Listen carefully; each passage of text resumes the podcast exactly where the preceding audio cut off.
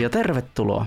Minä olen Nievu ja tervetuloa Media Melankolia podcastin pariin. Kuten aina ennenkin, minun kanssani on tätä podcastia juontamassa Reiska. Hei ihmiset. Media Melankolia on meidän podcast, jossa käsitellään media hyvässä hengessä. Ja, tota, ja voidaan ihan suoraan sanoa, että anteeksi, tämäkin tota podcast tulee vaihteeksi noin kaksi kuukautta myöhässä.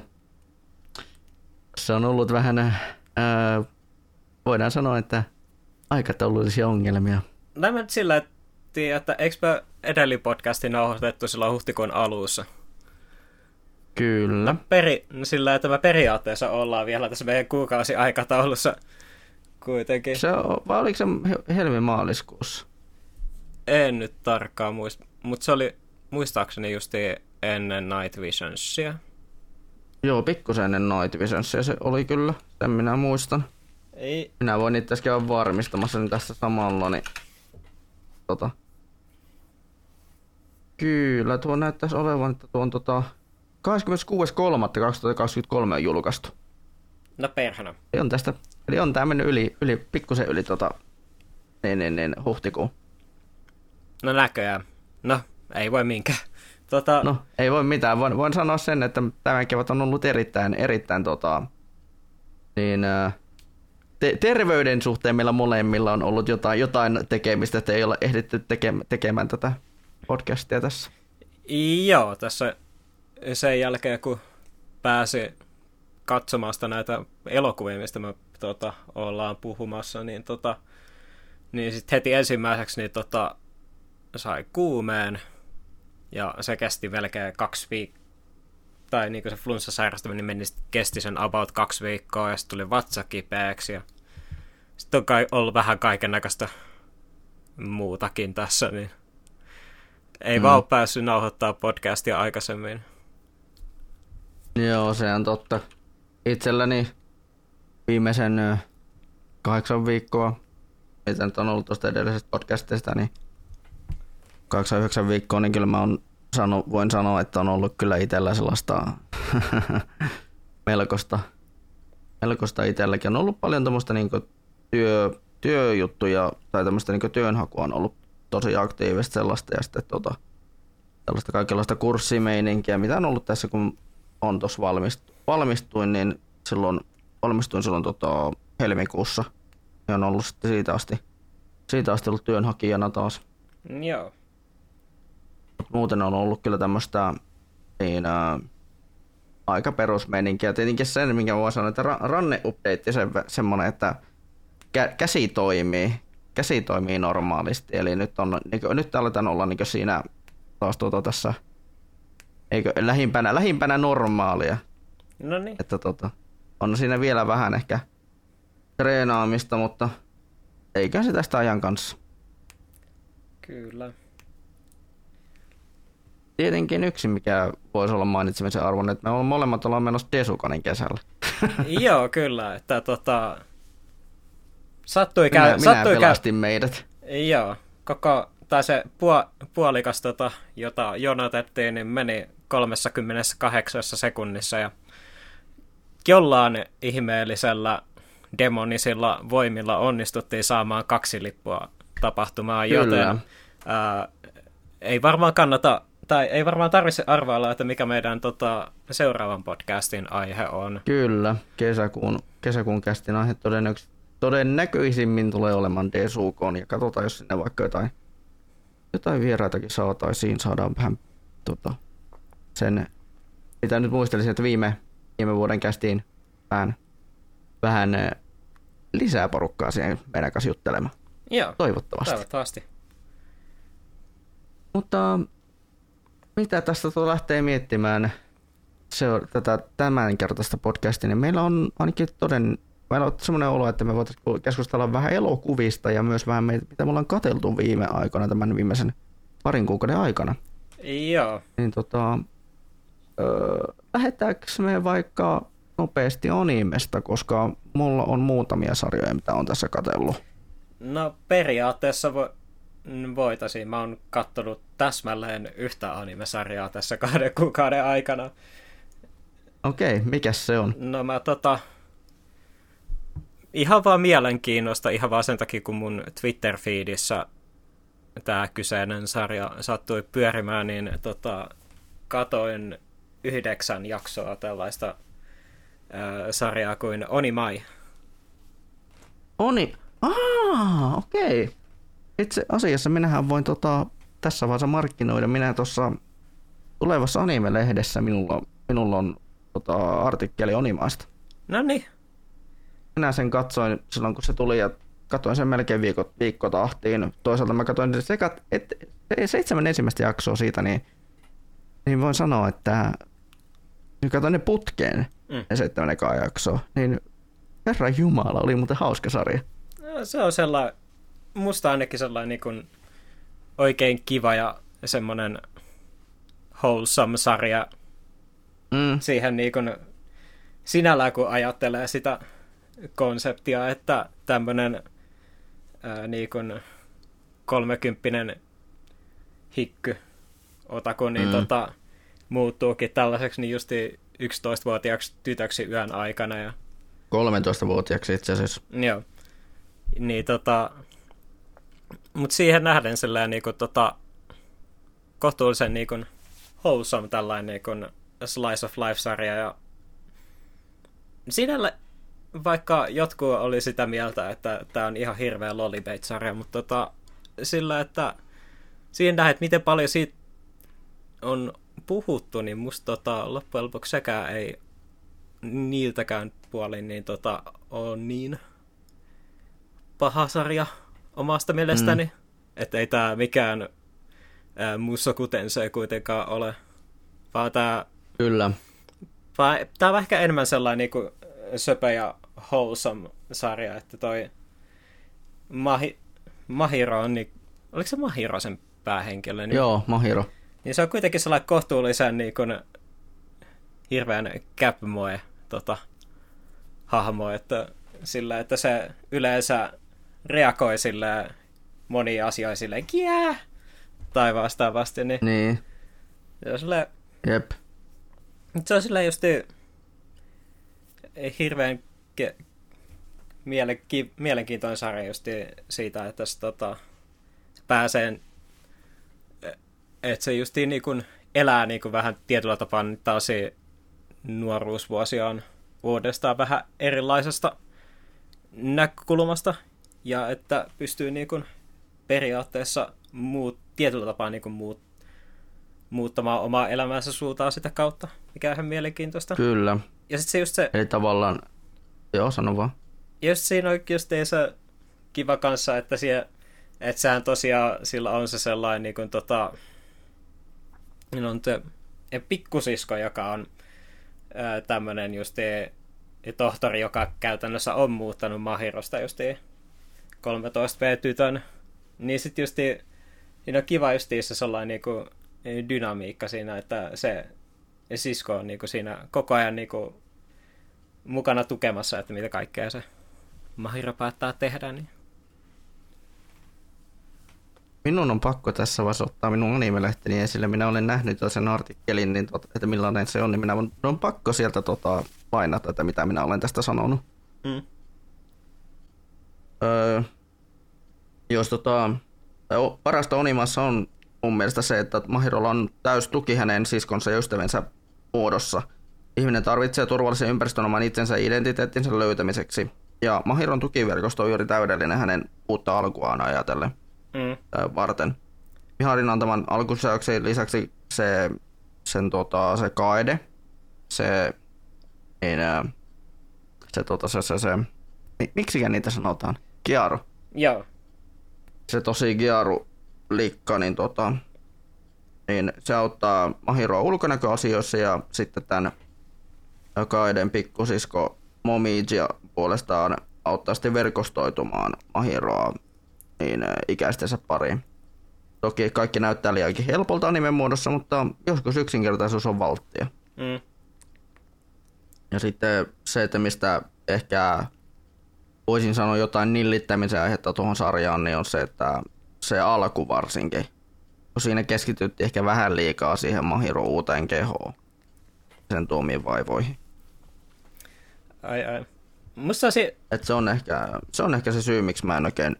Se on, se on ainoa asia, mikä mä, minkä mä löysin niin valitettavana tuosta sarjasta.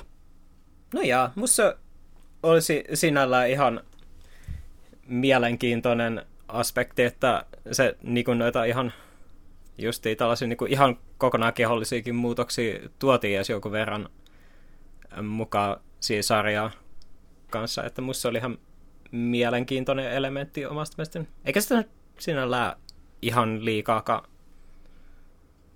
siinä ollut, niin... Joo, ehkä ei siinä niinku ihan... Mutta itse niinku mä lähdin miettimään sitä just, että no, miksi tämä alku on tämmönen. Mutta sitten kun se sarja eteni, niin se päästiin pois siitä niinku kehon kanssa niin sen niinku kehon kehon esittelemisestä sun muusta. Mm. Niin sitten se sarja niin muuttui tosi semmoiseksi, että on tosi niin kuin, tässä on sellainen, tulee sellainen pehmeä olo. Mm. Ja niin kuin, että tämä ei, ollut, tämä ei ole niin kamala, mitä ajatteli aluksi. Mm. Joo, siis kyllähän ainakin silloin ennak... Ainakin musta silloin ennakkoon justiin toi sarja oli sellainen hirveän manattu jo etukäteen. Mm. Mm. No ajatus siitä, että, niin, että, että mies muuttuu tytöksi. Mm. Pikkutytöksi. Ja se on aika, aika niin kuin... No siis periaatteessa se on vähän niin kuin tietyllä tapaa niin kuin muissa kuten se, että mm. sinällään, että sillä on 13-vuotiaan keho, mutta se on henkisesti neljä, joku 30. Niin... Joo, 30. Mitä ei siinä välillä tällaisia tarinoitakin tulee ja tällaisia, mm. ja joskus ne tehdään varsin hyvin. Joo, ja ehkä äh, yksi hauska kohtaus tuli, tota, mikä tulee itse missä tulee itse asiassa tämä Mahiron ikä vastaan, on se, se onko se joku Dragon Quest-peli, mitä joku Dragon Quest-tyylinen peli, mitä ne sen... Joo, se oli se... Se luokka. Luokka, ja sitten tota, ne puhu, ne puhuu siitä uusimmasta pelistä, ja sitten tota, Mahira alkaa selittää justiin niistä peleistä, mitä, mitkä se on pelannut, joita ei ole, tai jotka on tullut jo ennen kuin edes se luokkatoverit olisi syntynyt, niin... Niin, se, se oli jotenkin niin sellainen Mutta mut siis se just se hänen niinku reaktio siihen, että ai niin, nämä on niin, että nämä on puolet mua nuorempia. Niin, se... Itse asiassa. Ja se on just sellainen, mitä voisi luulla periaatteessa, jos, jos oikeasti tällainen niin kun, ää, tapahtuisi tällainen tilanne, että mm. Sun koko niin kun, keho ja tällainen kaikki muuttuu ihan täysin. Niin mm. kuitenkin kun mieli pysyy samana, niin... Kyllä. Joo. Mutta Oneimai suosittelen itse ainakin henkilökohtaisesti vilkaiset sarjan. Toi on, vaikka alkujärkytys voi olla mitä on, ja, niin ja alkufiilikset voi olla mitä on sitä sarjasta, että nyt on tulee olen tosi, to, tosi niin kuin, ö, eksplisiittinen sarja – niin se muuttuu pidemmän päälle tosi niin kuin, tota, semmoiseksi pehmoiseksi ja jopa hyvän tuuliseksi. Joo, kyllä mä, se on, kuten sanoin aikaisemmin, se on aika kiva ja söpö ja wholesome sarja, että mm. suosittelen antamaan mahdollisuuden sille kyllä. Kyllä, kyllä. Pitää katsoa Tietenkin... ne viimeiset kolme jaksoa tässä jossain kohtaa vielä. Niin... Suosittelen erittäin, erittäin tota... Ja se on muuten erittäin hyvin ohjattu muuten se sarja. Joo, ja ylipäästä mitä ainakin musta jäi mieleen siitä, niin just tota, hahmoanimaatio oli ainakin aika jees mm. esimerkiksi.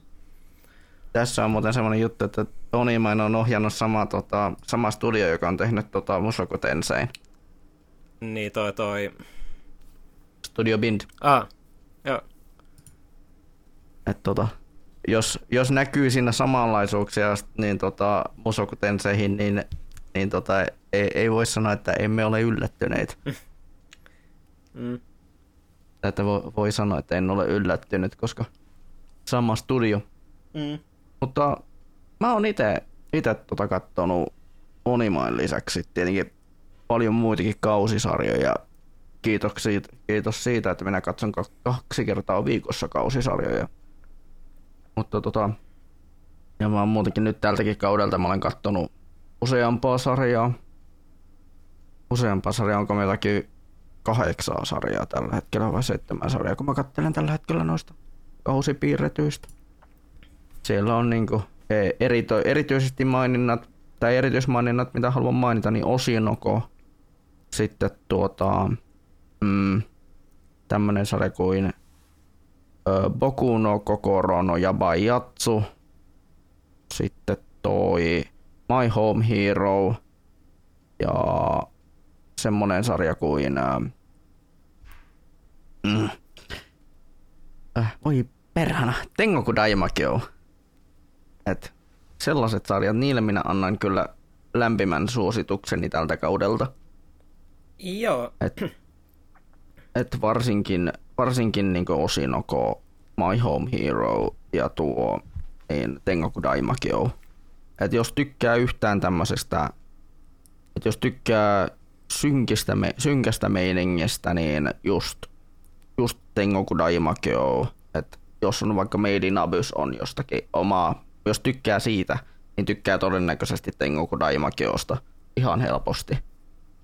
Ja sitten tota, My Home Hero on ehkä enemmän semmoinen, jos on tykännyt Death Noteista, niin ehkä tykkää My Home Heroesta, koska siinä on sitten semmoista samanlaista meininkiä, tai siinä on semmoista poliisisarjaa henkeä enemmän, tai rikossarja on ehkä enemmän se tarkempi oikea se termi, mitä voisi käyttää siitä. Mm. Ja sitten tuota Osinoko, no se on, se on tuota, se käsittelee ylipäätään tosi paljon tätä Japanin viihdeteollisuutta, sen nurjaa puolta. Joo, se on ollut tosi, suos, tosi suosittu sarja. Mm. Ja tota, itse asiassa hän taisi tota, se mangahan taisi olla vissiin, vissiin suosituin uusi manga Japanissa Joo, sinä vuonna, kun se tuli.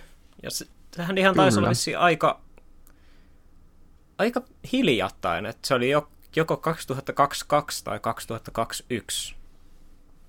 Joo, ei se kyllä kovin, kovin vanha sarja ole, mutta, tai manga ole, mutta tota, voin sanoa, että siinä on erittäin timanttinen duo tota, sen mangan takana. Kusuno Honkain tuota, mangaka ja sitten tämän Kaguya-saman mangaka. Joo.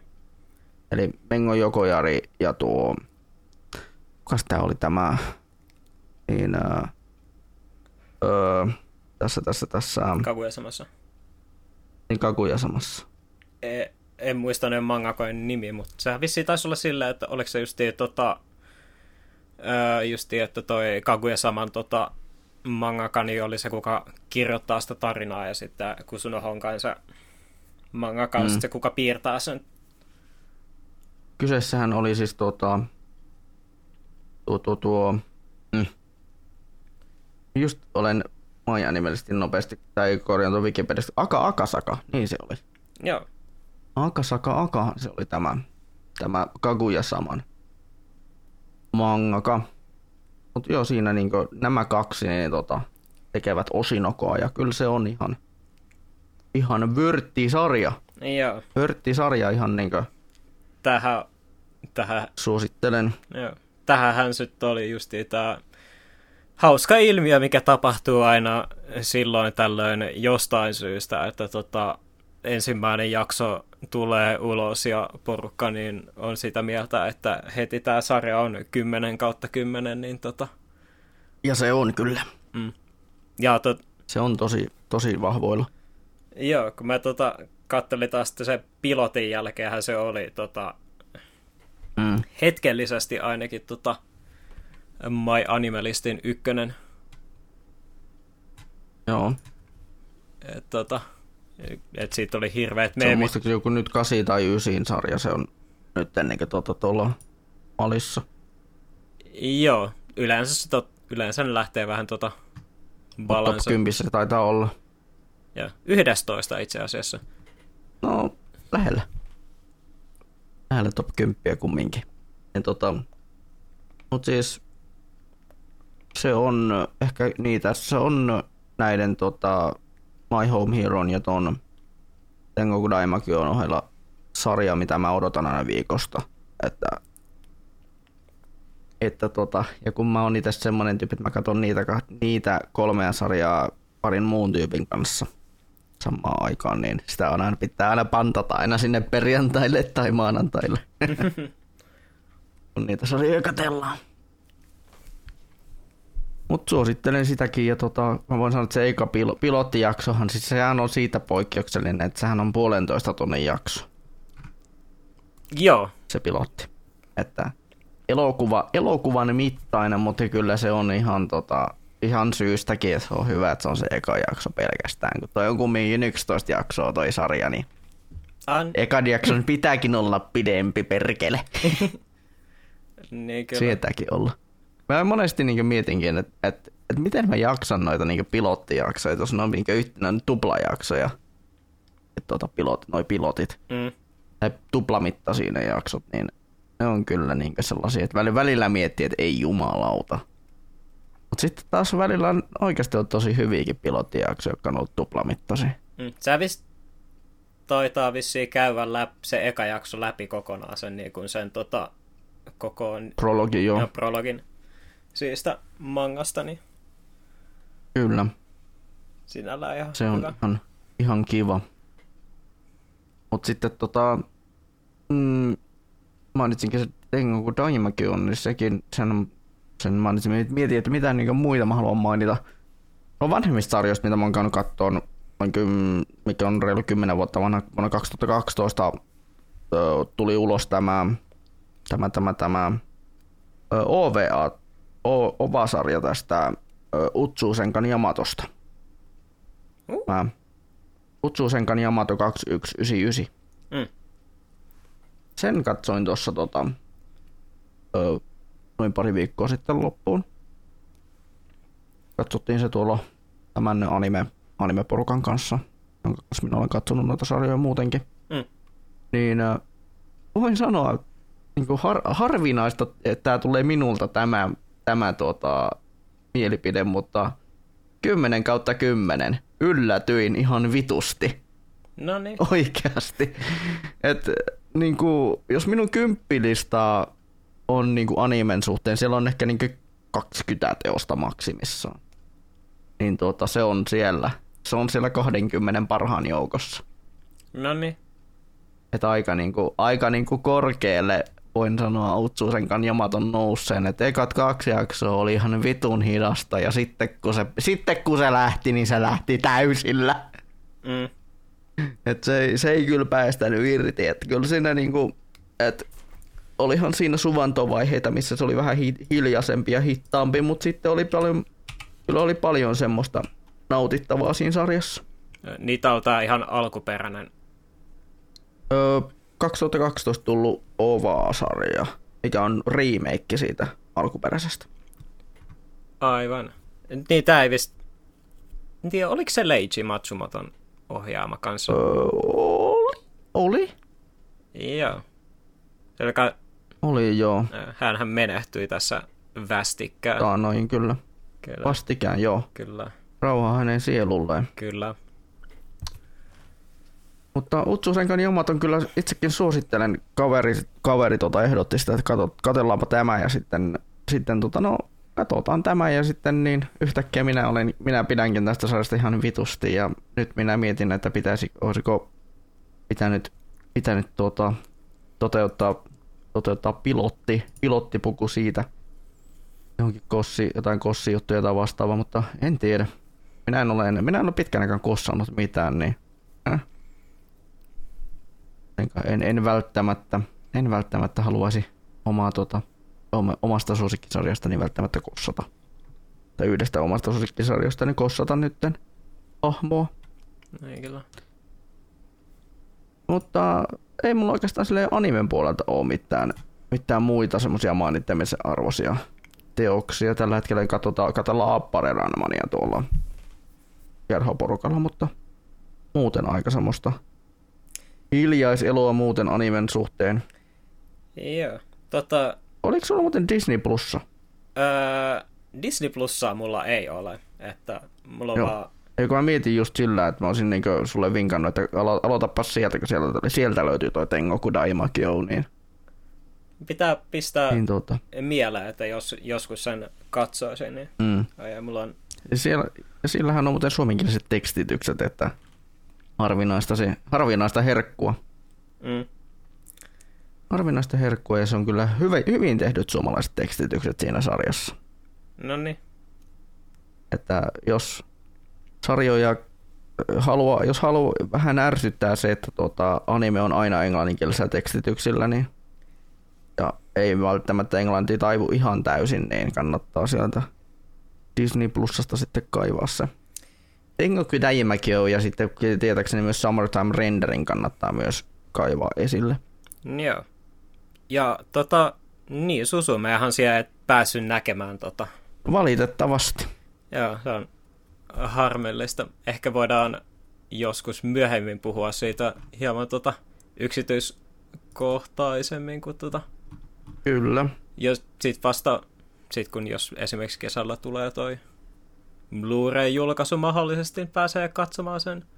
Mm. Ja tota, no mä pääsin tosiaan katsomaan tota Susumen tota elokuvateatterissa ja mitäpä siitä nyt sit oikeastaan tällä ja alkuun sanomaan, tota, se, että jos on tykännyt tästä, ny, tykännyt näistä nykyisestä Shinkain teoksista, kuten justi Kimin nimestä ja Mm. mm. Weathering with Yousta, niin tota, ky- kyllä melko varmasti tykkää tästäkin. Ja, silleen, eh, ehkä vähän tällainen niin kuin, hieman niin kuin, sanoisin kaavamaisempi elokuva kuin äh, justiin Kimin on Ava tai Weathering with You. Mutta Mhm.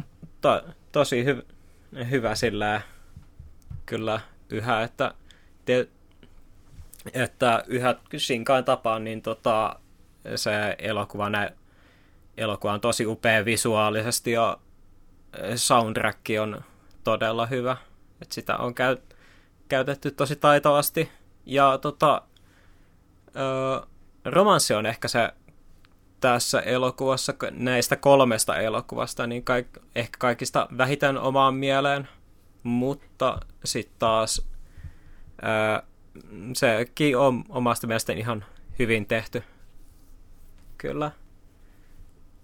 Sin, Kyllä. sinällään tota, ehkä vähän ö, on mietityttänyt se kuitenkin fakta esimerkiksi Susumen kohdalla justiin sillä, että ilmeisesti alun perinhan tota, ö, Shinkai olisi halunnut tota, ö, tehdä tuosta ton, ton Susumen niin kuin tosta, niin kuin rakkauden kohteesta, niin se olisi halunnut tehdä siitä naisen, mutta sitten tota, tuottaja ei ollut sitten tota, antanut lupaa siihen, niin sitten sit tuli sitten sellainen, niin kuin, että siihen tuli heteroparisuhde sitten siihen, niin kuin se, tai niin rakkaussuhde siihen elokuvaan kuitenkin, mikä sinällään olisi tota, äh, omasta mielestäni voinut tehdä vähän ihan mielenkiintoisen siitä romanssista siihen elokuvaan, niin se on vähän sääli omasta mielestäni. Okei. Okay. Mut, Mutta, mutta tota, eikö se ole... Mä oon nähnyt jonkun meemin tästä, tästä tota, just tästä Shinkain, just tästä Susumeen liittyen, että siinä on just se, että kun ei, ei saa olla tyttörakkautta. Ei saa olla nais- naisten välistä rakkautta me, meidän elokuvassamme, että, mm, että, tota, että siinä sitten Shinkai ulisee, ulisee että okei, minä teen tästä tuoli. kyllä. Ja sehän tota, joo, ja itse asiassa sehän, joo, se tota, su, Susumen tota, rakkauden kohdehan on tota, ja 90 prosenttia siitä elokuvasta niin tota, 3D-animoitu tuoli. Ja itse asiassa tota, se tuolihan on itsessään on kanssa aika hienosti vielä animoitukin vielä omasta mielestä, niin Okei. että se, kun se on vielä sellainen niin kuin, tota, ää, se on vielä sellainen niin kuin, tota, semmoinen pieni ma- matala tuoli, mikä tota, mistä puuttuu vielä yksi jalka, niin sit se tota, hienosti kun näkyy siellä, kun se tota, kol, kolmijalkainen tuoli vetää siellä ympäri kaupunkia ja tollaista. Kyllä. Pidän kaksin käsin kiinni tuolista niin kuin. Cha, cha, cha. Kyllä. Ai, Joo. Sitten jos, Oi voi. Sit jos tällaisia niinku teemallisia tota, juttuja pitää miettiä, niin kyllähän tässä tietysti tota, selkeästikin on joku näköinen teemasi elokuvassa siihen liittyen, että kun tota, kaikki tota, kaupung... tai niin kuin sillä, että Japanikin tota, alkaa pikkuhiljaa keskittyä niiden just näin isojen metropolien ympärillä ja sitten just maaseutu vaan tyhjistyy ja tota, sitten vaan yksinkertaisesti luonto vaan alkaa ottamaan sitten vallan näissä paikoissa, missä ennen ihmiset asuivat. Siellä on justiin kaikki, että tota, kun siellä on se port, portti niin kuin tota maailmojen välillä ja niitä suljetaan sinne elokuvassa, niin tota, paikkoina on justiin tällaisia niin kuin tota, hylät, justiin hylättyjä huvipuistoja ja vastaavia, niin, niin on sellaisia ihan selkeästi tosi niin kuin, teemallisia juttujakin siihen liittyen, mistä olisi tietysti kiva kuulla ehkä jonkun vähän tärpimmän ihmisen toimesta analyysiä kyllä. Mm. Vink vonk, vink vonk, vaikka Tounikselle tai jollekin. Kyllä. Joo, mua itse harmittaa, että mä en ole nähnyt Susume. Mä kumminkin on ai- kaksi aiempaa, aiempaa tuota, teatterissa nähnyt, niin No. Ja harmittaa, sikä, sikälikin se harmittaa toi Susume, että ei tullut nähtyä teatterissa sitä, kun se oli, se oli meillä teatterissa, niin tota, se oli niinku siellä meidän listoilla, että se olisi tulossa. Mm. Mutta sitten se julkaisupäivänä katosi sieltä listalta. Niin joo. Oli vaan, että mitä vittua. Melkein itse asiassa oikeastaan ihan päinvastoin just sillä, että mä kattelin noita leffalistoja tosi pitkään sille, että mm olisiko se ollut tyyliin niin kuin jo viik- viikko ennen julkaisua, niin tota, oli sillä, että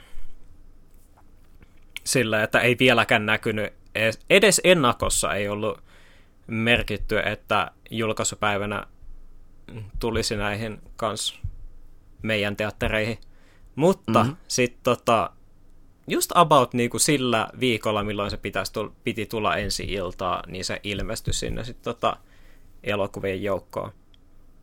Niin tota, pitihän se sitten mennä, mennä heti katsomaan ihan vaan sen takia, että kun anime-elokuvat Suomessa etenkin just täällä päin, niin ne kun ei yleensä ää, tuo niin isoja yleisöjä, niin sitten tota, mm-hmm. niin sit ne tuppaa kas melkein lähtemään tota, about saman tien sitten tota elokuvista poiskin, että mulla oli tuossa ideana, että mä olisin mennyt katsomaan kans ton One Piece-elokuvan, ihan vaikka en ole seurannut, mutta että olisi voinut kuitenkin mm. tukea sitä, että kun kerrankin näytetään animea, niin tota, se oli about tasan viik- sen yhden viikon täällä, ja sitten se lähti pois. Mutta sille, mut sille tota, oli kiva huomata kuitenkin, että Twitterin puolella oli just yksi tällainen niin kuin Suomi Animanga-tili, joka sitten tota, puhui siitä, että Suzume on tähän mennessä ollut kaikesta ö, menestyneen Shinkai-elokuva. Ja taitaa vissi olla ylipäänsä yksi menestyneempi tällaisia justi anime-elokuvia Suomessa, että sehän oli monta viikkoa. En tiedä, oppiahan se vieläkin tota, mutta sillä, että mm. se kuitenkin tota, sijoittui kuitenkin ihan top 5 asti. Joo. Joo, kyllä se täällä päin pyörii yhä lauantaisinkin, että kyllä se ollut ihan... Voi perhana. On ollut ihan kohtuullisen suosittu, vaikka sillä, että mm-hmm. aika is, vaikka sinällään sillä on ollut aika isoa kilpailua vastassa, että on ollut justiin... Joo. Muun muassa nämä seuraavat kolme elo, tai ainakin nämä kolme elokuvaa, mistä me tullaan puhumaan yhdessä vähän enemmän. Kyllä. Ja sitten tota, onhan sillä ollut vastassa muun muassa tämä tämä, tämä, tämä Guardians of the Galaxy. No sekin kyllä, ja sitten Fast and Furious, tai siis tosiaan mm-hmm. se taisi tulla vissiin vasta nyt teattereihin. Joo, ihan vastikään se on tullut. Joo, mutta tota, sillä kuitenkin, että öö, seura on kuitenkin ollut sellaista todella suosittua. Niin, niin, siellä on ollut ympärillä tosi suosittuja leffoja. Kyllä. Mikä, tota, mua, mikä vähän niinkö, ehkä vähän niinkö selventääkin sitä, että miksi se on ollut, miksi tämmöinen tilanne on ollut, että ei ole tullut näitä, näitä tuota kaikista tämmöisiä pienimpiä elo, tai tämmöisiä pienemmän piirin elokuvia tänne me, minun, minun tuota, niin, niin, niin, öö, leveyspiirille. Mm. Et se... Et kun tämmöisessä pienessä paikka, pienellä, pienellä paikkakunnalla kun asuu, niin tulee tämmöisiä pienen paikkakunnan ongelmia. Kyllä. Ja, ja mikä harmittaa itseni henkilökohtaisesti. Mm. Itseään silloin aikanaan, kun tuo, tuo mm, no kun se Demon Slayer oli, tota, oli tota, täällä Joo. on pari vuotta sitten. Mä kävin katsoa sen kaksi kertaa. Mä kävin katsoa sen kaksi kertaa sen tota. Sillä lailla, että mä kävin katsoa ensin sen, sen tota, tuolla ennakkonäytöksessä, mikä oli tota, mikä oli meidän joihinkin Biorex-teattereihin tota, järjestetty. Ja sitten mikä kävi erikseen katsoa sen silloin oikealla esityskerralla, kun, tuota, kun mä päädyin, päädyin sitten tuota, kirjoittamaan sitä artikkelin tonne tuohon tuota, niin, äh, animelehteen. Joo. Niin halusin, halusin katsoa sen, kaksi, sen toisen kerran just sen takia, että mä saan katsoa sitä vähän niin eri, eri näkökulmasta. Niin ja miten, miten asiat hoituikaan tässä, tässä elokuvassa. Joo, kyllä sehän, tot, mm. sehän tietysti mm. olisi hauska sillä, että varmaan toi Demon Slayer on kyllä varmaan yksi tyhjimpiä näytöksiä, mitä on ollut ikinä katsomassa kyllä, että toki tietysti se leffa tuli keskellä pandemiaakin, että tota, Joo. Et, tota, siellä oli tasan just yksi ihminen mun lisäksi tota, katsomassa sitä, niin tota, kyllä sillä, että oli aika hyvin tota, tilaa siellä teatterissa kyllä silloin. Joo. Se mikä mua itteni, mä katselen tässä mun tota, tämän mun paikallisen Biorexin tota, esityslistaa, siellä on ohjelmistossa nyt, miksi, miksi ihmeessä siellä on vielä ohjelmistossa, tai on tulossa ohjelmisto joku Samperin Taru Sormusten herrasta trilogia. Ja vielä pidennettyinä. Ai ai. Niin kuin, äh, Musta olisi hi- niin te, te, te teet tota susumea teet tota ohjelmistoa, mutta te otatte jotkut Samperi Taru Sormusten herrasta elokuvat pidennettyinä versioina. Musta... Come on! Ai, mä voisin heittää kyllä tota semmoisen vasta-argumentin tuohon, että täällä päin ei koskaan näytetä mitään vanhempia teoksia elokuvateatterissa. Se olisi musta hirveän kiva päästä näkemään tällaisia vähän toisia elo- tai vähän niin kuin vanhempia elokuvia tota, elokuvaskriinillä. Mm. Kuten pääsin näkevään Night Visions elokuvafestivaaleilla tuossa about kuukausi sitten. Mm. Ai ai. Mitäs siellä oli? Joo, eli tota, mä olin tuossa about kuukausi sitten, olin tota... Eikö se ollut viikko sen jälkeen, kun me nauhoitettiin Punten podcast? Ei vitsi, se, ei kun vitsi, se olikin tota... On sitä melkein kaksi kuukautta aikaa. Ei juman kautta. Siis se on, se oli, se oli justiin tota, joo, mä olin silloin lauan, justiin niin kuin lauantai-aprillipäivänä olin tosiaan mm-hmm. Night Visions festivaaleilla ja päätin kat- päädyin katsomaan sellaisen noin ootas, 1, 2, 3, 4, 5, 6, 7, yhe, yhdeksän elokuvan putken päädyin Oho. katsomaan, että tota, mä tulin silloin Helsinkiin hyvissä ajoin ja sitten tota, tuolla Biorex-teatterilla oli se koju. Mä päädyin siellä käymään. Mä ostin sieltä muutaman elokuvan. Ja, tota, tosta, ton, ton, Kuten muun muassa. Muun muassa ostin Blu-raylle ton Oldboyn ja sitten DVDlle ostin ensimmäisen Terrifierin ja tota, sitten mm.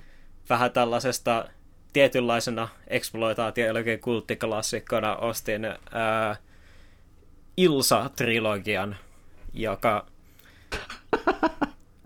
Eli jos olette kuulleet tällaisesta elokuvasta... Ilsa She-Wolf of the SS. Joo, kyllä tästä elokuvasta. Juu, on tuttu, on tuttu trilogia. Olen katsonut jopa. Joo, mä, mä itse asiassa en ole vielä katsonut niitä, niin piti ostaa ihan vaan sen takia, että piti tutustua. Ja se oli itse asiassa hetki, että mä tota, äh, opin, että Ilse-elokuvia on tosiaan kolme kappaletta, ja se ei ole pelkästään se Silfulf of the SS. Että. Mm.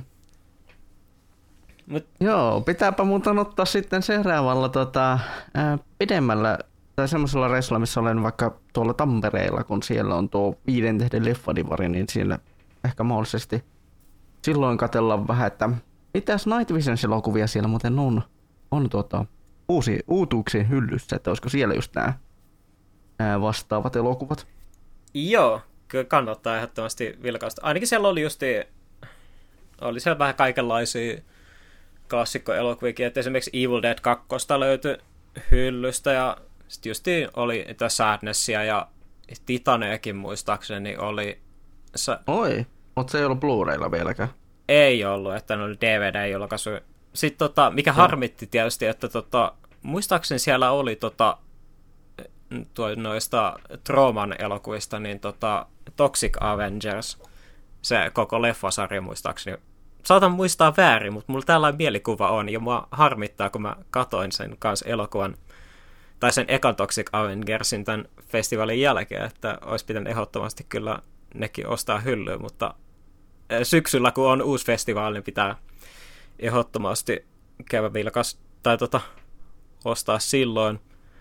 Mutta joo, joo. Tota, sen jälkeen sit, tota, lähin sitten kävelemään tonne VHS-teatteri Unionin tota, suuntaan, ja se oli oikeastaan ihan mukava sillä, että se oli just tällainen kohtuullisen vanhan aikainen teatteri, että siinä on baari aulassa ja sitten siellä on se elokuvatila ja oikeastaan e- sitten hauskana juttu on se, että kolme, kolme ekaa näytöstä, jotka kävin katsomassa, niin oli kaikki loppuun myyty.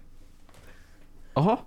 Eli ensimmäinen elokuva, jonka mä kävin katsomassa siellä festivaaleilla, olikin tämä, josta mä muutama podcasti sitten puhuttiin viimeksi, eli Vakaliwoodin tota... Aa, Who Killed Captain Alex. Kyllä, tämä ugandalaisen toimintaelokuvien eh, klassikko, ja kyllä tämä, eh, se oli ihan älyttömän upea kokemus sillä, että kun se oli loppuun myyty näytös, että tota, se on, niinku se, se on niinku sellainen, sellainen niinku ihan ehdottoman kova tällainen niinku seura-elokuva, että pääsee justiin sillä naureskelemaan justiin niillä toimintakohtauksissa niin itse asiassa on ihan yllättävän kovia siinä leffassa, mutta pääsee na- mm. pääsin niinku nauttimaan niinku porukassa justiin siitä ää, hyvin halvasta CGI-animaatiosta ja sitten tota, sit justiin niitä Video Jokerin niistä jutuista. Joo, eli VJM-jutusta. Kyllä. Ja sitten on vielä ha- hauska vielä sillä, että just sinne näytökseen sattui just semmonen hemmo, joka, jolla on just semmonen niinku tota, nauru, mikä on tota, tosi kova ja sit tosi uniikki vielä, niin se on, sai hyvän fiiliksen siihen aina, kun se avasi suunsa aina niissä hauskoissa kohtauksissa, että oi oi, mä ehdottomasti, jos tota, me harkitsette menevänne Night Visionsiin, niin tota, pakko sanoa kyllä, että kannattaa harkita vakalivuuden elokuvien katsomista, että ne on ihan mielettömiä seurakokemuksia. Ja siltä kannalta oikeastaan melkein kannattaa kyllä niitä vähän katellakin kanssa, että ihan Joo. ehdottoman siistiä viihdettä. Sitten tota, seuraava elokuva, sitten sen jälkeen olikin tällainen, mihin ostin ihan tot, katsomatta tra- traileriin, niin ostin tota, lipun ihan randomisti, ihan vaan yhden screenshotin perusteella, eli se oli tämän niminen elokuva kuin Hundreds of Beavers.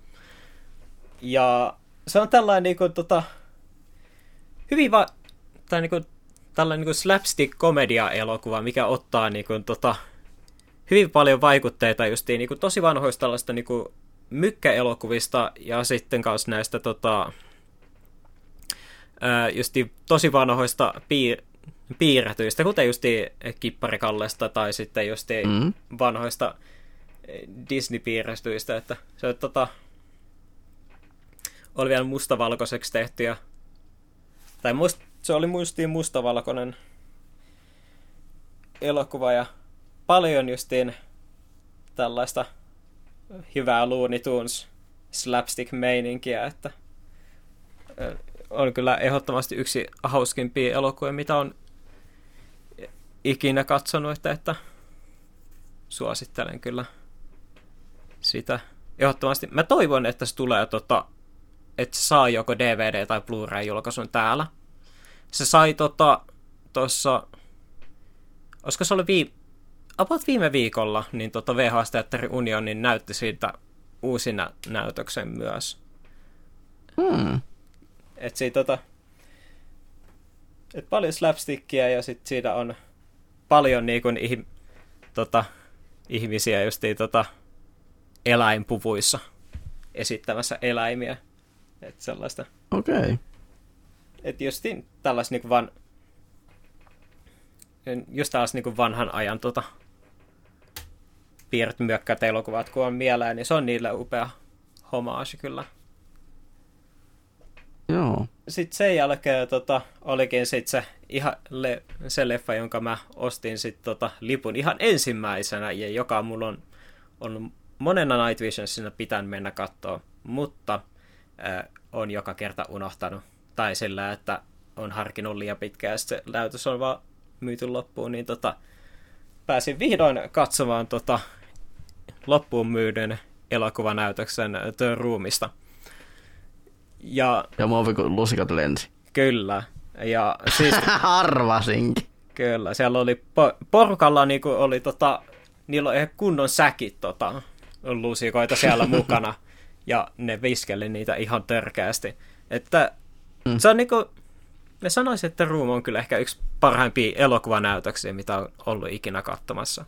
Että se ihan älyttömän siisti kokemus ja suosittelen, että siinä on se lusikka jutun lisäksi, että tota, kun joten jotkut tietää, niin tota, siinä elokuvassa niin on tällainen niin kuin, ää, semmoinen pieni taulu, koska se on siinä puhelinpöydällä, mikä, missä on sellainen muoto, mikä muistuttaa hieman lusikkaa, niin aina kun se näkyy ruudulla, niin sitten tota, porukka huutaa sieltä, että lusikka! Ja sitten se tota, ne heittää tota, sinne valkokankaalle lusikoita ja sit si- hmm. sitä paljon taas siinä hienoja, koska Rumi itsessään on elokuvaan aika hirveän huono ja ehkä vähän hmm. tyls, tylsäkin tietyltäkin osin niiden tota, repliikkien ulkopuolella, niin sit siellä on paljon sellaisia hienoja tota, sosiaalisia pelejä, mitkä porukkaa sinne keksinyt, että Justi, että aina kun tota joku näyttelijöistä esimerkiksi tulee sinne ruudulle, niin sitä pitää morjesta. Että just kuten vaikka, hi Johnny. Ja sitten jos tie, sa, samaten aina sit tota, sillä pitää sanoa hahmolle heippa aina, kun ne poistuu tota siitä kohtauksesta. Ja sit kun... Hi Johnny, bye Johnny. Ja sitten tota, yksi on kanssa se, että kun siinä elokuvassa jostain syystä, niin tota, hirveästi heitellään mm. amerikkalaista jalkapalloa, niin aina kun joku heit, yhe, aina kun kohtauksessa heitetään sitä palloa, niin porukka laskee yhdessä sen, että mit, monta kertaa se pallo heitetään sen kohtauksen aikana.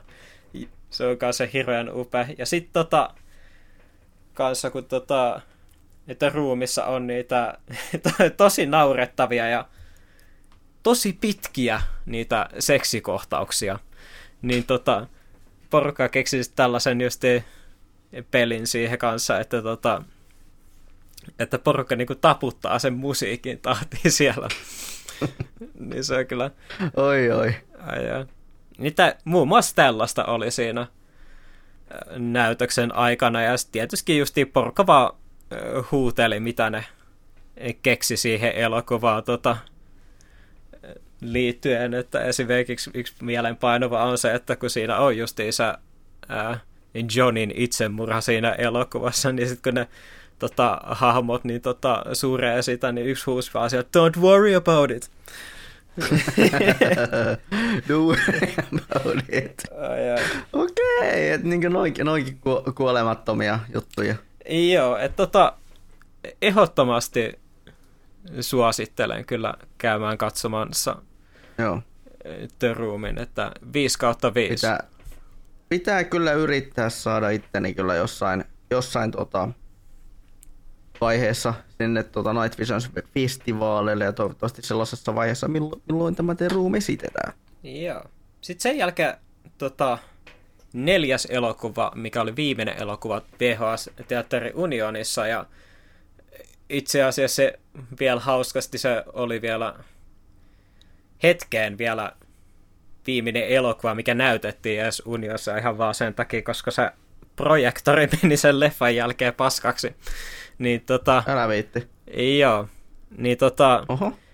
Öö, mä ekaksi mietin tota, että olisin mennyt katsoa tota...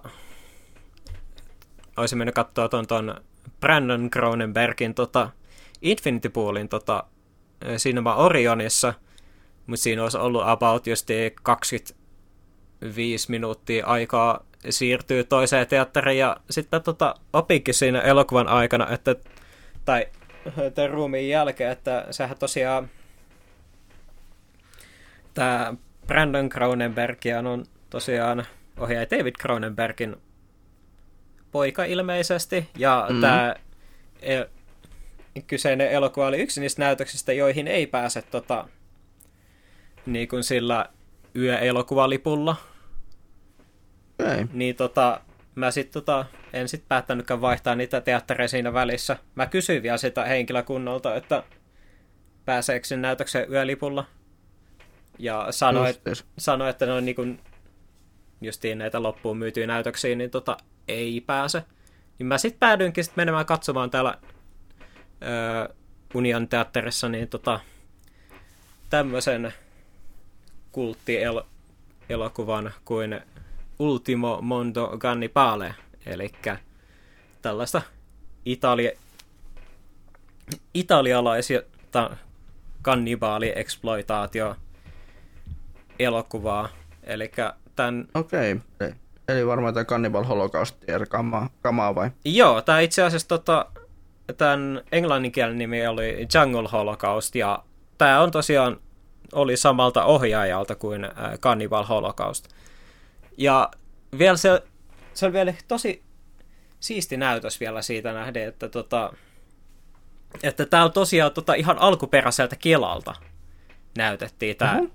elokuva, että ei ollut edes mitään tekstityksiä tai vastaavia. Sitten tota, Kelasta puuttu kol- tai sitten elokuvasta puuttu kolme minuuttia, että, ja se spoilattiin vaan sen verran, että ennen sitä elokuvan alkua, että, että missataan vaan yhdet tissit ja y- sitten se leffan ainut raiskauskohtaus, mutta silleen no worries, kaikki genrelle tota, tyypillinen eläinrääkkäys on mukana tässä kelassa. Että, et sit, tota, joo, että se tota, se oli ihan siisti päästä katsomaan tuollaista yli 40 vuotta vanhaa elokuvaa.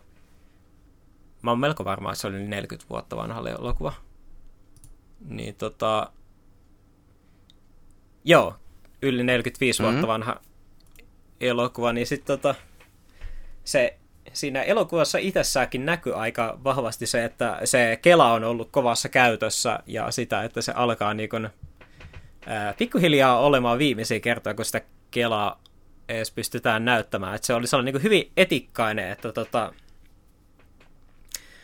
se e, elokuvan niin nämä värit alkoi pik, alko pikkuhiljaa menemään jo silleen, että se e, itse elokuva oli tosi punainen ja vasta, että se tota, voi mahdollisesti olla, että se saattoi olla jopa viimeinen kerta, kun sitä edes kelaa missään kohtaan käytetään enää projektorissa. Että se, se okay. että tällaista niin kuin hyvin harvinaista herkkua pääsi näkemään. Kyllä. Ja voi to, en tosi tiedä, että me, kun se projektori hajosi sen elokuvan jälkeen, että olisiko sitten mahdollisesti ollut myös semmoinen viime, viimeinen kerta, kun se päästiin näkemään. Mutta sitten itse elokuvasta, niin tota, no, jos oot nähnyt minkä tahansa tällaisen niin italialaisen kannibaalielokuvan, niin se on tällainen tyypillinen, että tämmöinen retkikunta lähtee sademetsään tota, doku, tota, tekemään dokumenttia ja tota, tällaista niin kuin kannibaaliheimosta ja spoileri, kaikki menee ihan vituiksi. Ja tota, sillä, että suurin osa niistä hahmoista kuolee ja yksi tyyli vaan niistä selviää sen elokuvan loppuun asti ja sitten tota, on kannibalismia ja paljon alastomuutta ja on eläinrääkkäystä ja muuta vastaavaa. Et tota, joo, että semmonen, että tota, eipä siitä sen, siitä sen edempää. Et tota, ehkä se kaikista siistein kokemus oli just se, että pääsi niinku elokuvaa katsomaan tota, filmiltä siinä. Ei mikään se, ei mikään niinku massi elokuva. Ja Okei. Okay. Sitten sen jälkeen mä tota, lähin sitten kävelemään vauhilla sitten, tota, kun mulla oli se, siinä oli noin about 45 minuutin siirtyvä ennen kuin pääsi katsomaan näitä yönäytöksen elokuvia. Ja tota, seuraava elokuva olikin sitten Cinema Orionissa elokuvan nimeltään Dick Dynamite 1944. Ja Oho. se on tota, itse asiassa taitaa olla vissiin tänä vuonna jul...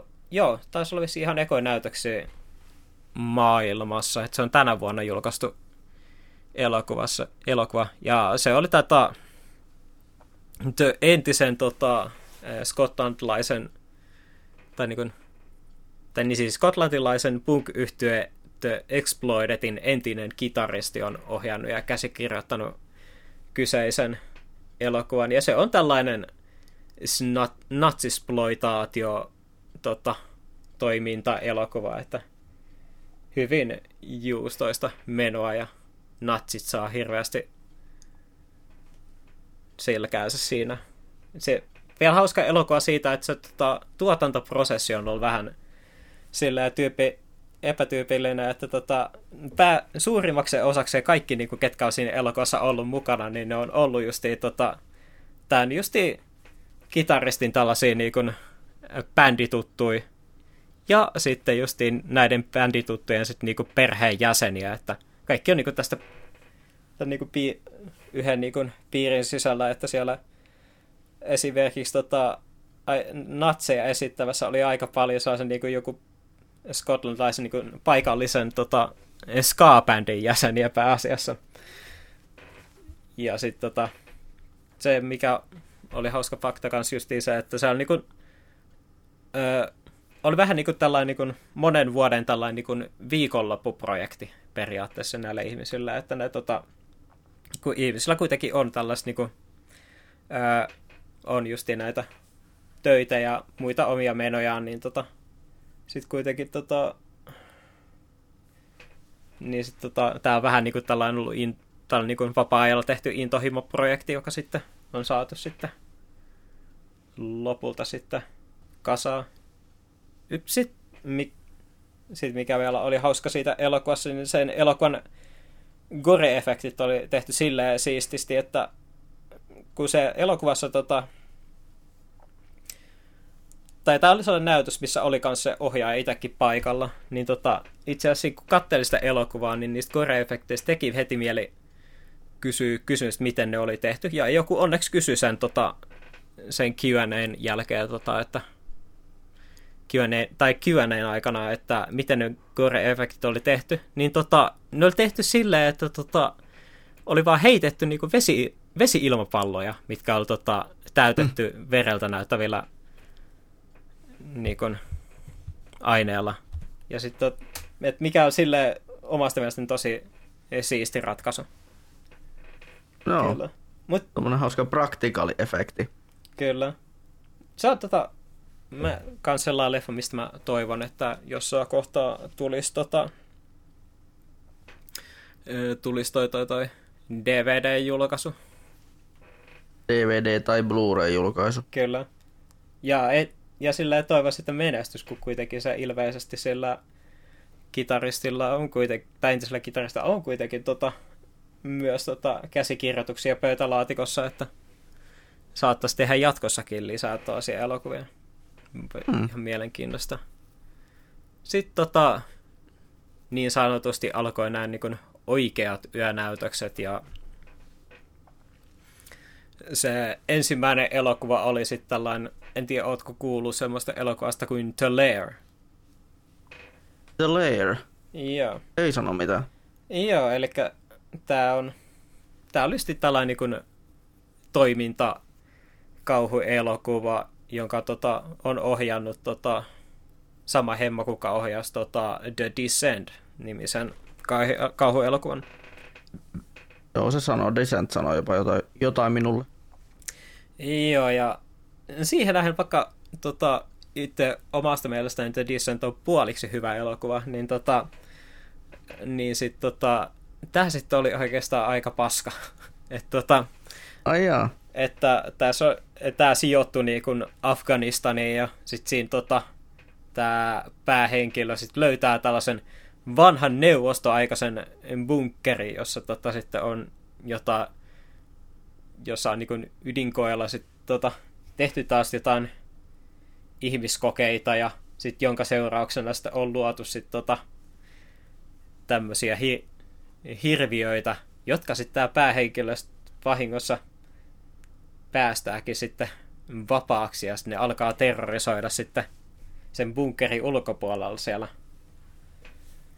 sotakentällä sitten ihmisiä. Tämä on vähän sellainen niin kuin, miksi mä nyt sitten sanoisin, se on hyvin sellainen niin kuin Paul W.S. Anderson elokuva, pääasiassa mulle tuli itselleni mieleen siitä justi tota, Resident Evil tai Alien vs. Predator, se ensimmäinen, tai sitten tota, se yksi huo, vitun huono jakso tuosta Love and Death and Robotsin ekalta kaudelta, missä oli ne kaksi ihmissutea, mitkä taistelee siellä vitun Afganistanissa.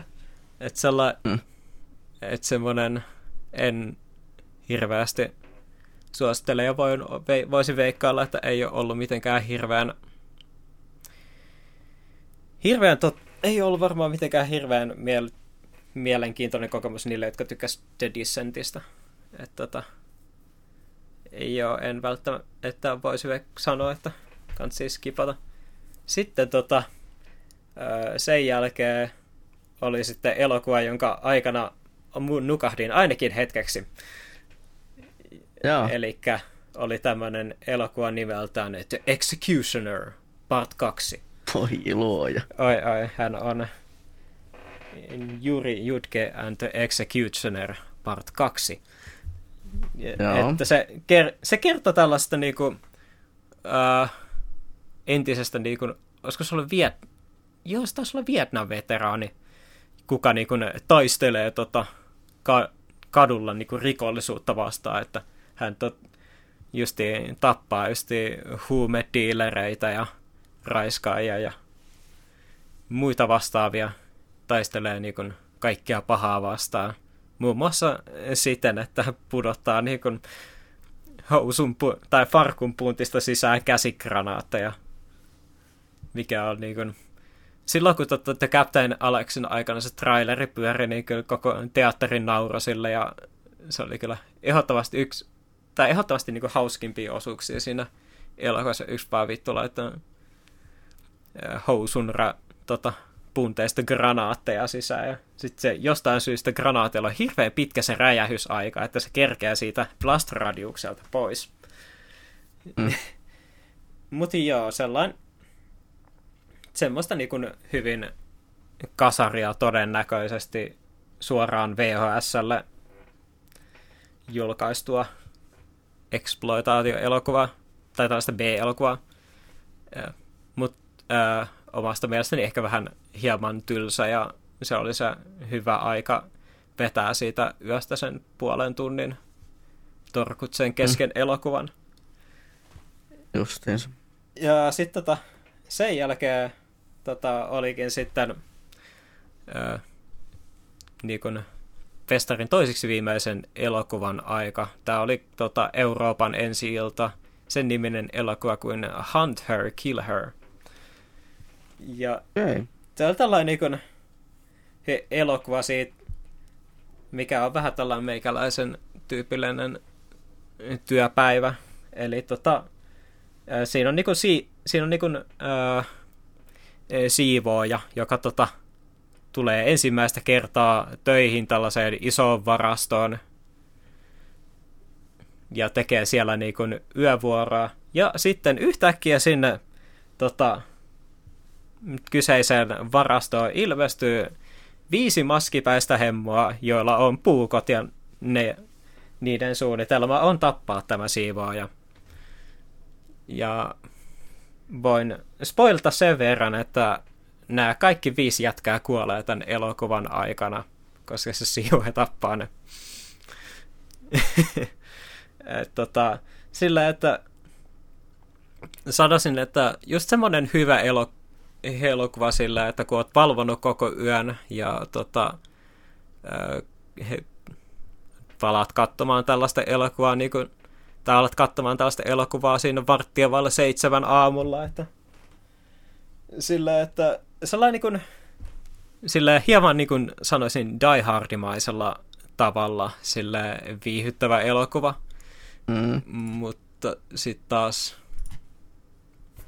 sillä, että jos haluat jotain niin kuin, ää, jotain teemoja tai tällaisia sun elokuvalle, niin on ehkä se tarina itsessään on niin törkeän simppeli, että mä sanoisin, että ei oikein siltä kannalta ehkä tota, mikään maailman paras elokuva. En, en tiedä, onko edes vält, sanoisinko välttämättä, että oli edes niin kuin lipun arvoinen, mutta sillä, että sillä, että jos ei mitään muutakaan, niin on se ihan viihy, oli ihan viihyttävää katsottavaa kyllä. Ja sitten tota, sen jälkeen sitten tota, oli tämmönen niinku, le, tai niinku arvonta, missä tota, toi Night Visionsin väki sitten jakeli kaiken näköistä tavaraa ja sitten tota, muun muassa, elo, muun muassa just elokuvia jakeli ilmaiseksi mä sain tällaisen DVD-elokuvan nimeltään The Bait. En en katsonut mitään tarkemmin, mutta ilmeisesti joku hai-elokuva kyseessä, ei mikään hirveän hyvä. mutta sitten kun se oli saatu pois alta, niin mä olikin, tota, olikin tämä festivaalin päätöselokuva ja se oli tällainen ysäri kulttiklassikko nimeltään Time Master. Hmm. Joka, okay. joka ilmeisesti on tota, hirveän surullisen kuuluisa siitä, että porukka, tai jotkut ihmiset ainakin pitää sitä Ysärin huonoimpana elokuvana. Se oli tällainen, okay. se oli tällainen kun, miksiköhän mä sitten sanoisin, mä, se on niinku sellainen niinku lapsille suunnattu aikamatka elokuva.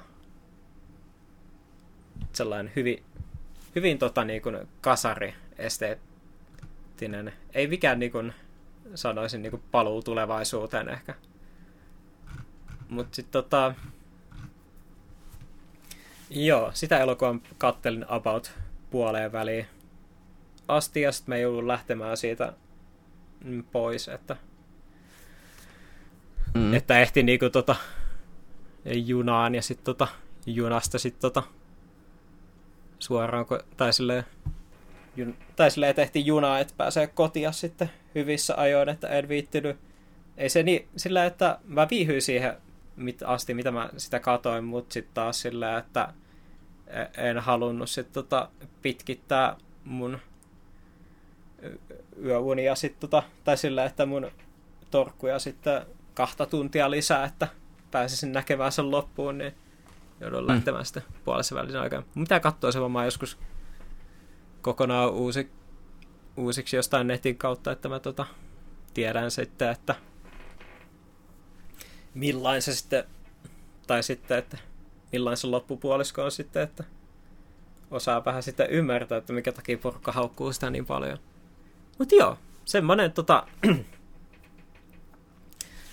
se suosittelen kyllä ehdottomasti tällaisen niin kuin Night Visionsia tällaisen niin kuin festivaalikokemuksena. Että mä oon aikaisemmin käynyt katsomaan yle, yleensä vaan tota, tämän yhden elokuvan per festivaali, mutta tota, sillä, että jos saa vaikka esimerkiksi kaverinkin mukaan, niin tota, kansi ehdottomasti käydä katsomassa sillä, että ottaa muutaman leffa. Ja ehkä mahdollisesti käy katsomassa ton yönäytöksenkin, vaikka toi... No, no selkeästikähän nyt ei, se on yönäytös, niin sinne ei ole valittu niitä kaikkein priimasimpia elokuvia, että on varattu vähän, Mm. vähän enemmän taas niinku, ää, sellaista niinku yökatsottavaa enemmänkin. Ja kuonoa. Niin, mutta sella, ei sellaista kuitenkaan katsomiskelvotonta kuonaa kuitenkaan. Ei, ei sentään niinku sitä tynnyrin pohjimmaista. Niin, kyllä. Et se tota, Joo. kuitenkin sillä, si, mutta suosittelen kyllä sillä kokemuksena ehdottomasti ja riippuen mil, miltä tota, tämä syksyn Night Visions line näyttää, niin saatan käydä tekemässä samanlaisen reissun uudestaakin ja sitten tota, ehkä siitä sitten myöhemmässä podcastissa sitten, ken tietää. Ehkä. Ja itsekin kyllä nyt, nyt kyllä mie, mie tiedän, että minä en ole Drakoniin menossa. Mm? Ainakaan niin täillä näkymin. Niin tota...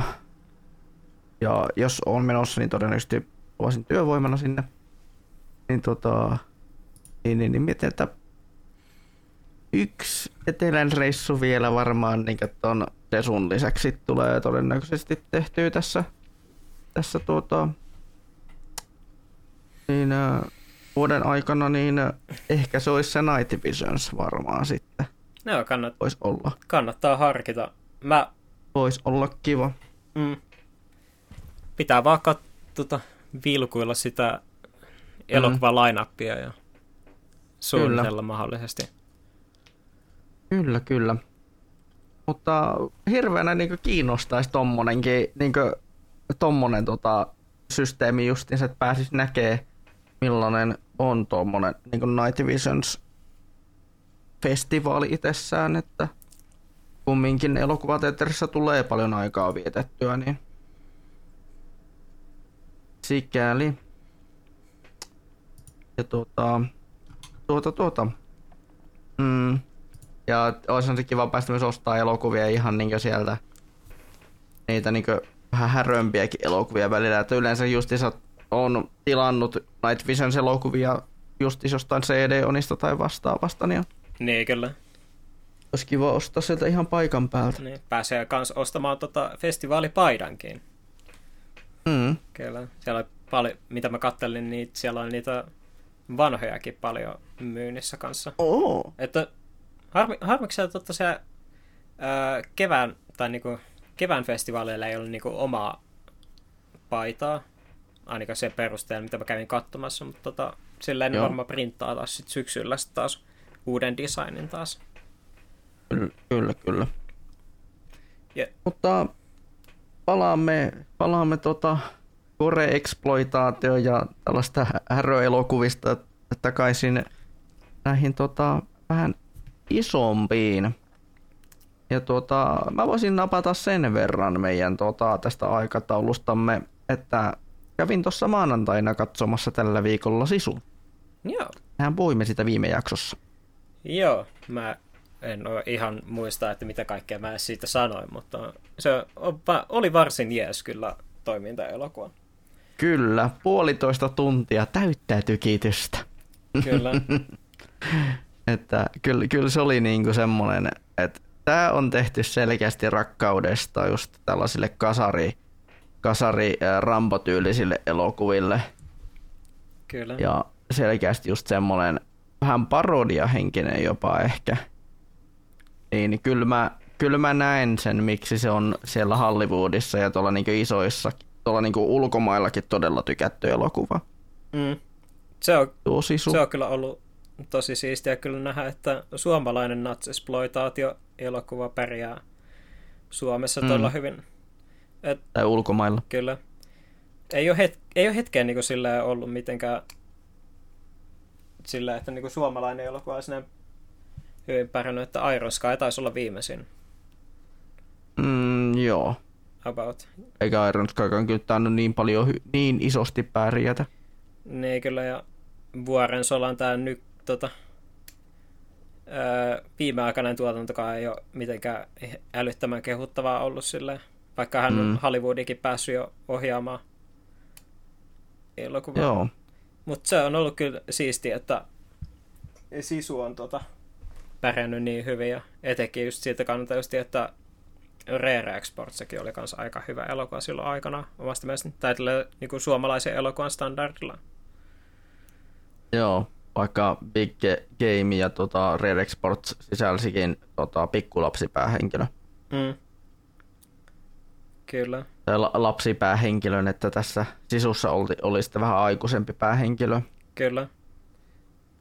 Mutta siitä kyllä tykkäsin just, siinä oli mun mielestä tuossa sisussa oli niin paljon semmoista, että vaikka, vaikka ei niinkö tota, tämmöisistä sotaelokuvista en yleensä en syty sitten mitenkään, niin tuota, mun mielestä sisu toimi tosi hyvin just semmosena, että tätä pystyn katsomaan, vaikka en välttämättä sota-elokuvista tykkäisikään. Kyllä. Se, no... Et siinä oli semmoista hyvää toimintaa koko ajan, kun se piti koko ajan niin tuota, katsoja hereillä se leffa. Joo, en mä sitä sille... Se leffa piti. Sin, sinällään mä en sit ehkä kutsuisi sille sota-elokuvaksi, vaikka se teknisesti ottaen tota, sijoittuu Lapin mm. sotaan. Niin tota, vaan se on ehkä just enemmän sellainen tota, ää, natsisploitaatio toimintaelokuva. Mm. Itelle ehkä se kaikista ää, eniten tota, niissä toiminnassa niin kuin, tota, tai mikä niin kuin eniten jäi mieleen, niin on, on just, että siinä on paljon sellaisia kohtauksia, missä tota, niin kuin toi päähenkilö niin paikkailee haavojaan. Joo. Et si, niissä oli kai, ehkä kaikista siisteimmät gore-efektitkin siinä elokuvassa melkein. Oli joo. Se, kun se otti niitä luoteja pois tuota, mm. kehostaan, se oli kyllä, tai niin jaloistaan, se oli kyllä tosi siisti. Kyllä.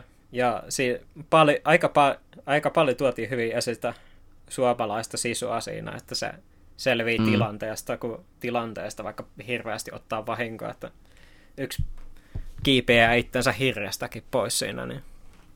Joo, se oli, se oli mutta aika hauskaa. Mä oon itse, kun mä oon katsonut jonkun verran spa, noita westernejäkin, mm. niin tuota, tästä huuliharppukosteesta se kohtaus muistutti minua siitä mm. tosi paljon. Et tuota, siinä oli tässä loppuvaiheessa elokuva oli tällainen vastaavanlainen hirttokohtaus, niin se jäi kyllä mieleen siitä leffasta. Ja sitten kun mä katsoin tämän sisun, niin mä olin että tämä on vähän niin kuin huuliharppukosta, jossa tämä kohtaus, että, että tota, tosi siisti. Kyllä. Oliko se... Ja muutenkin kyllä, kyllä näkyy, että näkyy niin semmoinen tietynlainen, tietynlainen rakkaus tämmöisiä ää, tiettyjä genre-elokuvia kohtaan siinä eloku- siitä elokuvasta. Kyllä. Se, mm. oliko, siinä, oliko sulla mitään aspekteja, mitkä sinun häiritsi siinä elokuvassa yhtään? Ei niinkään. Ehkä se, että siinä oli, ne, että siinä oli vain kaksi eläintä ja toinen, toinen räjähti kappaleeksi. Mm. Ja, tota, ja se, että kuinka niin just, ja sitten se toinen, kun tota, sitä, se koira siinä, Mm. Vähän niin kuin, että no äh, ehkä olisi vähän niin kuin, vähän semmoinen sotakoiramaisemman voinut ehkä tähän tuoda. Mm. Et ehkä vähän, vähän äi, äijämäisemmän koiran olisi voinut tähän tuoda tähän leffaan mukaan. Joo, joo. Että semmoinen pu- puudeli siellä, niin ei ehkä vähän niin kuin, eh. No jaa. Ää, mua, tot, mua itteeni ehkä häiritsi vähän, tai jos joku aspekti ehkä, mikä, mistä en hirveästi välittänyt siinä elokuvassa, niin oli just ehkä se dialogi siinä, mitä siinä leffassa, että Mm. sillä, että vaikka tää, sille, että siihen nähdään, että tota toi justi elokuva niin selkeästikin ohjattu justi tällaiselle kansainväliselle markkinoille, niin tota, mua ehkä vähän hä- häiritsi se justiin sillä, että nämä natsit puhuu vähän sillä vähän kuin nämä taas niinku rap-muusikot, että Mm. niin tot, että justiin sellainen, että kun puhuu jostain silleen, että go check those bitches tai vastaava, niin, se oli, Kieltämättä joo. niin se on must, must tuli, mulla tuli vaan sillä vähän sellaisia pieniä kringen fiiliksiä aina sisällä, niin että aina kun mä kuulin, kun ne natsit puhuu, että e, ehkä se olisi ollut sellainen e- elementti, mistä mä itse olisin ehkä tykännyt vähän, tai sillä, että olisi ehkä voinut tehdä hieman paremmin, mutta sitten Ja hien, hieman hienotunteisemmin. niin, tai sitten sillä, että se voisi olla, olisi voinut olla vähän silleen niin kuin eri tavalla juustoista. Et sillä, että Mm. kuitenkin tota, juustokin on hyvää, kun sit kuitenkin, kun se Mm. valmistaa oikein. Jep. Niin sillä, niin toi eh, ehkä ei se ollut kuitenkaan parasta, et, mut, mutta sillä, että oli se kuitenkin oikein tota, viihyttävä tälle suomalaiseksi elokuvaksi omasta mielestäni, että en ole, Kyllä. en ole itse sillä aika vähän käyn katsomassa suomalaista, kun eh, niin harvoin tulee mitään sellaista, mikä itseäni isommin kiinnostaa, kun se on aina just sillä, joko siellä on draamaa tai sitten siellä on Mm. Tai ko- sillä on Aku Hirviniemi pääosassa. Ei kyllä. Et just, Oi voi. niin nyt on sit kiva kuitenkin, että on, on justiin tällaisia ohjaajia, jotka justiin tekee justiin vähän jotain erilaistakin. Että justiin mu- musta on hirve, olisi hirveän siistiä, että nyt Suomessakin tämän myötä niin tulisi vähän enemmän tällaisia niin kuin, ää, justiin toimintaelokuikin esimerkiksi enemmän. Mm. Voisi olla ihan siistiä kyllä. Ja just Tuli näistä taiteellisista, kotimaisista tota, elokuvista, toimintaelokuvista mieleen. Tuollahan on Areenassa tällä hetkellä vielä tuonne viikonloppuun asti katsottavissa tällainen elokuva kuin Jade Soturi. Joo. Ja sitten tota, mikä tuli mieleen itse asiassa tästä sisusta, niin on tämä muutaman vuoden takainen kans myös kotimainen elokuva Samurai Rauni, Rauni Reposaarelainen. Se on ihan mieletön elokuva. Se on, ehkä- mä voisin sanoa, että se on varmaan mun lemppari suomalainen elokuva ikinä. Mm, Tällainen niin kuin, se on kyllä huikea. tämmöinen hyvin kuro, tai tällainen niin kuin Kurosava-vaikutteinen elokuva juoppohulluudesta. Mm, On, kyllä. mä odotan kyllä innolla, että jos sen tota, ohjaaja joskus tekisi taas jotain tällaista vähän hieman taiteellisempaa settiä lisää, niin se olisi tosi upeeta kyllä. Kyllä. Ja tota, mikä tuli tuosta itse asiassa tuosta sisusta mieleen, niin mä lähdin vähän vertaamaan sitä niin tuohon Samurai Rauni Reposaarelaiseen. Mm. Ehkä just sen takia, kun se päähenkilö vähän muistutti Rauni, vähän Raunista. Mm, kyllä. Tämä on hyvin su- tyypillinen suomalainen mies periaatteessa. Mm. Joka ei periksi anna. Kyllä. Mutta joo, sitten voitaisiin siirtyä näihin, näihin tota, jotka jotka oikeastaan on tämän meidän kästimme tämänkertaiset aiheet. Kyllä. Eli aloitammeko siitä kevyimmästä tässä tapauksessa, joka on Super Mario Bros. The Movie. Huh. Yahoo! Wing Bang Wahoo! Bing Bang Wahoo The Movie. Ai ai. Mitkä oli pää- Eli- päällimmäiset fiilikset Super Mario Bros. elokuvasta? Öö, sanotaan, että se tuli täydelliseen aikaan mun, mun mielestä. Se tuli niin täydellisen aikaan teattereihin, mm. se tuli pääsiäisen. Se tuli niin, niin kuin, että tätä mä tarvitsen pääsiäisenä katsottavaksi, tällaisen elokuvan. Ai, ai. Et osu oikeaa. Aivan täysin oikeaa. Ai, ai. Se, mulla, mulla kävi, tää oli justiin sillä, että kun on justi tosi kiireinen ollut tää niin kuin leffakäyntien suhteen tämä vuosi, että mä oon tosiaan käynyt sen nyt tähän mennessä. Tänä vuonna mä oon kattonut yli, kaksi, yli 20 elokuvaa, elokuvaa teatterissa, jos lasketaan Night Visionsin mm. mukaan, niin tota, mä oon äh, Super, äh, Super Mario päivä oli justiin sellainen, milloin mä niin kun, kävin sit kat- oli niin kuin ensimmäinen kerta tänä vuonna, kun mä kävin Night Visionsin ulkopuolella katsomassa kaksi elokuvaa saman päivän aikana. Et mm-hmm. Silleen, että pysyn aikataulussa mukana, että mä kävin katsoa just Super Marion ja sitten Dungeons and Dragonsin, mistä me varmaan puhutaan seuraavaksi. Kyllä. Ja, ja se, se oli kyllä sellainen niin kuin, tämä on niin kuin, sanoisin sille, että Sonicin ohella niin kuin, taas niin kuin, parempia niin kuin, elokuva tai videopelielokuva-adaptaatiota, mitä on tullut vastaan, että etenkin just taas niin kuin, fanipalvelun puolesta se on hirveän siisti elokuvapelien faneille, että siellä on tosi paljon sellaisia niin kuin, mm. viittauksia justi uusiinkin Mario-peleihin ja sitten tota, justi tosi, tosi vanhoihin Nintendo-klassikoihin, justi joku Wrecking Crewkin ja Joo, sitähän se, pel- se pelasi tota... Mariohan pelasi siinä leffa alussa Kid Ikarusta itse asiassa. Joo, kyllä. Joo. Ja sit... Mä, mä olin vaan sellainen, että ai jumaleissön. Että tommonen niinku heti niinku tämmönen, että ja tunnistaa. Kyllä, ja justiin äh, yksi hauska viit...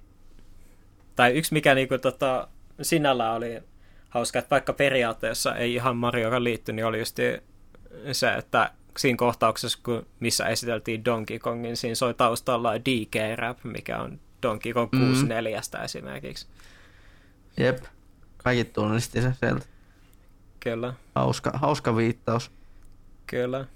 Ja sitten se täytyy sanoa kanssa, että tota, se oli, musta se oli ihan, oli ihan, ihan tota, kekseliästi tehtykin vielä se, että sille elokuvalle on niinku saatu jopa joku juoni aikaiseksi, että ää, kuitenkin tämä Mario-pelit on kuitenkin sillä tosi yksinkertaisia kuitenkin, että niin se on just se, että Peach kaapataan Bowserin toimista ja sitten tota, Bowseriin jahdataan se ää, kahdeksan maailmaa ja sitten tota, Bowser päihitetään, Peach pelastetaan, peli on siinä. Niin tota, sitten, että on keksitty tällainen niin kuin juoni siihen ympärille vielä, että just että Bowser saa sen ää, tä, niin kuin tällaisen justiin tällaisen, mikä, mikä sen tähden nimi on, mutta se saa kuitenkin te, öö, voimatähti. Niin se kuitenkin saa leffassa alussa sen voimatähden ja hän niin kuin justiin yrittää sillä tehdä niin kuin Peachin vaikutuksen, että Peach menisi hänen kanssaan naimisiin. Mm. Niin, niin kuin tällä justiin sillä, että täytyy, että se varmasti tekee vaikutuksen, kun minä olen tällainen alfa-uros. Niin, ja ru- tällainen ruhtinas, jolla on paljon valtaa ja kaikkea mm. arvokasta, mm. niin kyllä. Ja sitten just että kehitettiin vielä se niin juoni siihen ympärille siten, että ei niin kuin lähdetty tekemään sitä tyypillistä damselis, damsel in distress tropea, mikä olisi ollut vaan ehkä, mm. no ei se, se olisi ollut aika laiskaa omasta mielestäni. Jotkut mm. hemmot saattaa olla ehkä vähän, tai on ollut internetissä vähän eri mieltä, mutta musta ne on vaan väärässä. Et, tota... ne, ne turvautuu liikaa silloin kriseisiin. Niin kyllä. Et siellä, että musta tässä on silleen to, sopivasti niin kuin, tota, luotu siihen juo, juoni siihen ympärille. Mm. Silleen sopivasti, että se, sen puolin se toimittaa tosi hyvin. Kyllä. Ai, ai. Tota, oliko tässä leffassa sulla mikään, mikä häiritsi? Öö, ei sinänsä. Kumminkin, niin kuin, tota, no sitten se ehkä häiritti eniten, että käytettiin niin kuin, ehkä maailman kliseisimpiä, juttuja, kliseisimpiä juttuja siinä tietyissä kohdissa, että esimerkiksi käytettiin jumalauta sitä Bonnie Tylerin Holding Out for a Hero'ta. Si- just tää. Mä... Siis se oli niin yksi semmonen, mikä mua vaan niin, ei vittu nyt oikeesti. Tää on nähty jo tuhat kertaa. Joo, siis tää on se asia, mikä mua häir... Mulla on yksi valitus tästä elokuvassa. Ja se on just tää lisentoidun musiikin, tota, lisensoidun musiikin käyttö. Se häiritsi mua ihan sairaasti. Että justi, mm. oli justi, no esimerkiksi tää justi Bonnie I need a hero, käytettiin sen niin kuin, mm. musta se on niin, vä- musta se oli niin väärin käytetty tuossa elokuvassa, että esimerkiksi just miettiä, että se elokuva on esimerkiksi just se on siinä äh, Shrek 2 niin kuin kliimaksin kohdalla, käytetään mm. sitä. Sitten samaten äh, Saints Row 3 vikassa missiossa käytetään sitä, mm. niin se tuntuu vaan niin jäätävän väärin käytetyltä. Ja sitten just kyllä siinä leffan alussa esimerkiksi, että kun Mario ja Luigi menee siellä tota, Brooklynin tota, kadulla, niin kyllä vähän tuli sellainen ah, fiilis, kun lähtee soi, soimaan Beastie Boysin No, sleep to Brooklyn. Niin joo, voi luoja, sekin kyllä. Sekin oli niin vähän, vähän väärin käytetty. Joo, se on... Se taitaa vissiin ylipäänsä olla vissiin näissä uh, Illuminationin tota, animaatioissa vähän tällainen lasten mm. tauti, että käytetään näitä uh, niin kuin taas lisensoituja tota, biisejä tosi huonosti. Musta, mm. musta niitä ei olisi ylipäänsä tarvinnut hirveästi edes näyttää. O, tai käyttää ollenkaan, koska siis, tota, siis se kuitenkin kaikki nämä alkuperäissävellykset ja niinku, tota, mitkä mm. on tehty niinku, pelimusiikista inspiroitunut, ne oli kaikki tosi hyviä. Mm. Mun mielestä. Niin tää, se vaan tuntuu vaan niin vä- väärältä omasta mielestäni. Joo. Että... Ja siis esimerkiksi siinä kaupunkikohtauksessa olisi voitu käyttää ihan hyvin vaikka Super Mario Odysseyn musiikkia. Niin, kyllä. Ja si- tai siis sitä, mikä se oli se kappale, Jump Up Superstaria vaikka. Niin, kyllä. Tai sitten käyttää just taas niin kuin Mario, tai Mario näistä just taas niin kuin ekan levelin musiikkeja esimerkiksi. Tai sitten mm. lähdetty niin kuin rakentaa just tällaista ö, orkestraalista versiosta niin, niiden kautta. Mm niin se olisi toiminut niin paljon paremmin. Totta. Kyllä. Sitten, tota, ää, mitäs tykkäsit ääninäyttelystä? Jack Black vei koko potin. Kieltämättä. Jack Black vei koko potin. Siis... siis... Mä, mä nautin niinku Teenage Dean musiikista. Mm. Mun on pakko sanoa se. Mä nautin siitä musiikista, niin jumalauta, kun se pääs laulamaan. Se pääs Bowserina laulamaan sen piitsesin. Mä voin sanoa, että mulla niinku, mä, mä taputin. Mä taputin, että jumalauta. Mm. Nyt on osattu. Nyt on osattu. Nyt on joko Jack Black päässyt itse tekemään jotain juttua, tai sitten että on tehty tähän leffaan ihan tarkoituksella.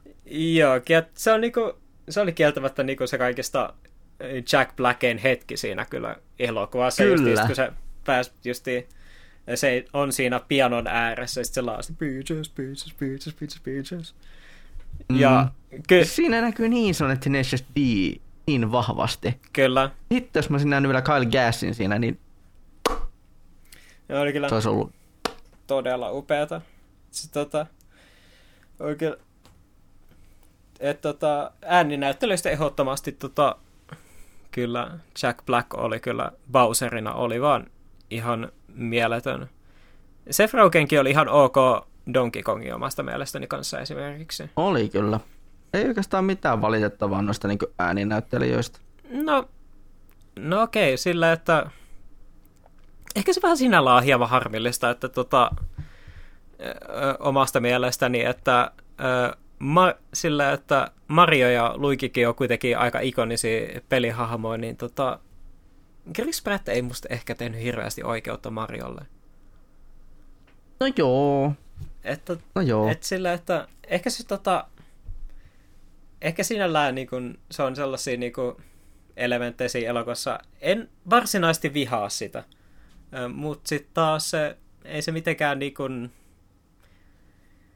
ollut mitenkään hirveän, tehnyt niin kun, hirveän isoa vaikutusta. Vertu vaikka sitten justiin siihen, että Jack Blackin Bowser on sit yksi syy, minkä takia esimerkiksi tota, itse odotan sitä, että minkälainen tota, toi, toi, toi Jack Blackin Claptrappi tulee olemaan tuossa tulevassa Borderlands-elokuvassa esimerkiksi. Hmm. Niin tota, ehkä siltä, siltä kannalta se on ehkä vähän hieman silleen pettymys. Mutta tota, mit, sillä, että täytyy kyllä sanoa, että kyllä se ehdottomasti on kyllä katsomisen arvoinen elokuva, että, On kyllä. että tota, te, mm, tekee oikeutta niin kuin Mario franchiselle ja sitten tota, kattelee, että kuinka hyvin se on myynyt, että se on tota, kyllä se taitaa vissiin olla kaikkien aikojen tota, menestyneen niin videopeliadaptaatio ja tätä olisi anima, ylipäänsä animaation skaalallakin vissi olla yksi menestyneempiä elokuvia ikinä. Niin, tota, No joo. niin tota, kyllä tullaan näkemään varmaan ne, niin kuin näitä Nintendo-pohjaisia elokuvia vielä lisää. Mm. Et tota, Se mikä... Joo, sano vaan. äh, sano vaan. Joo, siis olin sitä sanomassa itse, että, että se mikä mua itteni jäi vähän niin kuin, mikä on että hitsi, tämä olisi ollut siisti juttu nähdä tässä ekassa elokuvassa tai tässä, niin kuin, tässä leffassa, niin se on ollut Punch Out-referenssi. Muuta kuin vaan, että yhtenä julisteena. Niin, Koska Mariohan oli siinäkin pelissä mukana. kyllä. Niin, kyllä, se on... Et joku pa- Punch Outin Fight Team soimassa siinä, kun tota, niin se on tota, matsaamassa Marion kanssa, niin Kyllä. se olisi ollut aika hyvä, hyvä semmonen nyt, oi joku. Näinpä. Mutta sitten taas, että, sit taas, että haluaisiko jatko-osassa jotain vastaavaa, että haluaisiko nähdä Little Macin tai jota- jotain tällaista. Mm. Kyllä. Se, että saapi nähdä sitten, tota, että jos Mm. jatko-osa tuoisi esimerkiksi vaikka esimerkiksi Bowser Juniorin tai muita mm. näitä tällaisia hahmoja. Ikonisia bosse, ikonisia pahiksi Nintendolta. Kyllä. Se täytyy myös ihan tällä randomisti mainita, niin esimerkiksi äh, siitä vielä kohtauksessa, missä se äh, Jack Black esittää Peachesin, niin se, siis samassa kohtauksessa on vielä hauska sillä, että kun se äh, istuu se y, yksi niistä sen minioneista niin kanssa tota, puhumaan Bowserin kanssa siihen pianon ääreen, ja sitten ne tota, soittaa siinä sitä äh, ton, ton, ton yksi, ka, äh, alkuperäisen Super Mario Brosin yksi kakkosen sitä Didididididi. Didididididi. Oli ehdottomasti yksi kans kivoimpia kohtauksia kans omasta mielestäni.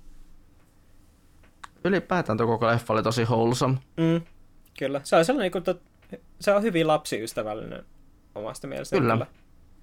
Ja sitten tota, sit tietysti täytyy mainita tietysti tota, kans esimerkiksi justi ohjauksesta ainakin sillä, että olihan siist, siististi välillä toteutettu sillä, että kun oli tehty sassi, niin kuin, etenkin just siinä esimerkiksi sen Brooklynissa, niin oli just Mm. niin kuin, tehty taas niin, kuin, ää, niin sanottuja 2D-kohtauksia vielä, että oli tehty sitä kautta niin kuin homaasi kanssa siihen niin kuin, niihin tota, alkuperäiseen Mario Bros. peleihin kyllä, mikä on omasta mielestäni hirveän siistiä. Joo, se, ja se mikä ehkä eniten häiritti oli se, että siellähän oli Charles Martinet, oli siellä, Mm. siellä tota ääninäyttelijä, se oli vaan se Marion faija. Ne kyllä. Että niinku, oli sitten voineet käyttää, käyttää kyllä Marion niinku oikeata ääntä ihan Marion äänenä. Mm. Ja vissiin vaan, en tiedä onko sitten Hollywoodissa vaan vähän tällainen, että vähän tällainen niin kuin, tota, typerä asenne justiin sitä, että, että ääninäyttelijöitä vähän valit, valitaan se enemmänkin sen mukaan tota, justi, että halutaan niin kuin, myyä niin kuin, näitä animaatioelokuvia sillä, että neillä on isoja nimiä niin kuin ääninäyttelimessä mm. enemmänkin ennen kuin sitten taas sen suhteen, että olisi niin kuin, ääninäyttely, joka niin kuin sopisi sille niin kuin, ää, hahmolle. Et, mikä vissiin varmaan on ollut vähän just esimerkiksi Chris Prattin kohdalla, että kun se on kuitenkin aalista julkis, niin minkä mm. takia se on sitten joka paikassa. Joo. Mutta niin. Super Mario Bros. Movie tai Super Mario Bros. elokuva oli oikein hyvä. Kyllä. Maistui salami. maistui, sa- maistui salami. Mutta sitten niin mennään heittelemään hieman D20 ja tota, inikkaa pyydetään ja muuta lie, muuta lie tota, Kyllä. Nimittäin Dungeons and Dragons, Honor Among Thieves. Ai ai. Et tota, mä menin kattoon tänne en samana päivänä kuin tota Super Mario Bros. elokuva, mutta saman tota, niin, mutta pääsiäisen aikana kävin katsomassa tämän ja voin sanoa, että, että tuota, meidän paikallinen Biorex yllätti sillä, että siellä oli katsomassa tosi paljon porukkaa. Ja ne oli, monet oli perheellisiä, jotka oli katsomassa sitä hmm. niin kuin, tuota, yli lastensa kanssa. Joo, se... Et, mä itse luulin, että tän tuli menisi kattoon joku semmonen, lähinnä vaan semmonen tyyppi, joka on, katto, joka on pelannut Dungeons and Dragonsia tai, tai tuota niin, ä, olisi, niin kuin, että se on niin ylipäätään tehty roolipeli nörteille tuo elokuva. Joo, kyllä se ja se kyllä ehdottomasti on sellainen elokuva, joka on tehty niin kuin hyvin vahvasti, niin kuin, niin, tai on ja ainakin se hyvin vahvasti niille, jotka on tota, pelannut just Dungeons and Dragonsia ja muita roolipelejä, että siinä on, että nämä ihmiset saa pal- aika paljon siitä irti kyllä ehdottomasti. Ja, mm. Mutta sitten toisaalta tietyllä tapaa kyllä äh, ymmärrän sit kuitenkin, että se kuitenkin on sellainen, että sinne niin kuin loppujen lopuksi on mitenkään älyttö... Ei oikeastaan ole sille, sinällään niin kuin mitään semmoisia elementtejä, mitkä sitten tekisi niin kuin, niin kuin pelkästään aikuisilla e-, elokuvan, että se sinällä on kohtuullisen lapsiystävällinen ehkä. Ei ehkä pienille mm. lapsille, mutta sanottakoon vaikka ää, 12, 15 ehkä. Ai, ai. Semmoinen niin fantasia-elokuva, fantasia-elokuva tieriä Taru Sormusten herrasta, mutta huomattavasti, huomattavasti tuota, niin, niin, niin, vähemmän niippisen. Niin, kyllä. Täältä, tää on sellainen niin vähän on vähän sellainen enemmän niin kuin, tyypillinen niin kuin Dungeons and Dragons-kampanja ja siltä osin ihan mielettömän upea kokemus kyllä. Että. Pa- aika paljon oli esimerkiksi tota, viittauksia myös siihen esimerkiksi tota, just Dungeons and Dragonsin lore, että siellä on tuttuja hirviöitä ja tuttuja nimiäkin kanssa tota, hahmoilla. Ja tota, yksi tietysti mikä, kun siinä on se selkeästi myös tällainen niin fiilis, että mikä just on esimerkiksi rooli pelatessa kavereiden kanssa, että tietyllä tavalla pelataan silleen vähän hieman kieliposkessa, että esimerkiksi, mm. esimerkiksi mua hieman huvittaa oikeasti, että on pakko olla oikeasti tarkoituksella se, että tota, sille, että päähenkilönä on Bardi ja sitten oikeasti vittu sen nimi on Edging. siis sille, että, että niinku yhtään tällaisen niinku wink wink notch notch nimeä ei voinut niinku, ää, niin, just niin. kaikista ha, tai silleen, niinku päähenkilölle just kaikista klasseista se on just se, mikä meeme, meemien tota, mukaan niin panee ihan vittu kaikkeen. ai, ai. Niin, että se, että siellä on just tommosia, tommosia tota, hauskuutuksia. Kyllä. Ja sitten just E- esimerkiksi tässä, ää, mikä, kun toi roolipelaaminen kuitenkin tota, kannustaa tällaiseen niin kuin, luovaan tällaiseen niin kuin, ongelmanratkaisuun aika monesti. Etenkin just jos sit pelaa etenkin sellainen niin kuin enemmän rooli pelaamalla ja eikä niin kuin, mene silleen tap, tapa kaikki, mikä tulee vastaan meiningillä, mihin saattaa, mm. mikä saa, mihin nämä ekat niin kuin tällaiset Dungeons and Dragons kampanjat saattaa mennä aika usein. Niin esimerkiksi just se on hauska siinä äh, ekassa, tai siinä ihan alussa siinä elokuvassa justiin se niiden tota, vankilapakoja. Siinä oli sillä, että ne ottaa vaan se, sitä, että sinne tuomaristoon tulee se yksi ainut tota, ää, hahmo, kuka niin kuin on rodultaan sellainen, että se pystyy le- lentämään sellainen, niin kuin, mä, en, mä en tiedä mikä niin kuin, tota, se on niin kuin, creature, niin kuin se on D&D Loren mukaan, ei muista mieleen, mutta tota, mm. tota, kuitenkin tällainen niin kuin lintuihminen. Niin sitten tota, että ne tarttuu siitä kiinni ja sitten ne hyppää ikkunasta. Ja sitten vielä mm.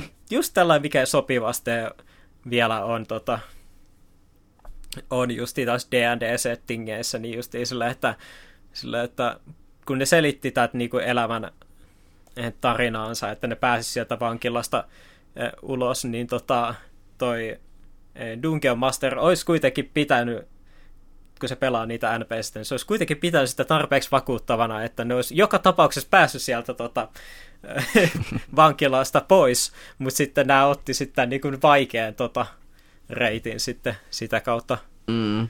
siinä. Ja muutenkin siinä leffassa on tällaisia hienoja hetkiä sen suhteen esimerkiksi just, että kun ää, oli just tämä, kun jossain kohtaa se, mikä periaatteessa on myös tällainen DM pelaama hahmo, niin just tällainen tyypillinen lawful good paladin, joka tota, niin kun, sitten päästä, joka niin kun, ohjaa ne niin kun, sitten tällaisen Dungeonin läpi tämän partiin ja sitten se yrittää selittää tämän, tällaisen, niin kuin, tota, kuinka ne pääsee niin kuin, tota, tämän tietyn puslen läpi ja sitten yksi hahmoista niin, tota, tekee kesken sen selityksen väärän liikkeen ja sitten se koko pusle menee ihan vituiksi ja sitten se löytää mm. sitten ihan erilaisen ratkaisun siihen ongelmaan. Ja sitten siinä on muutenkin se, se hienoja het, hetki kanssa just esimerkiksi, että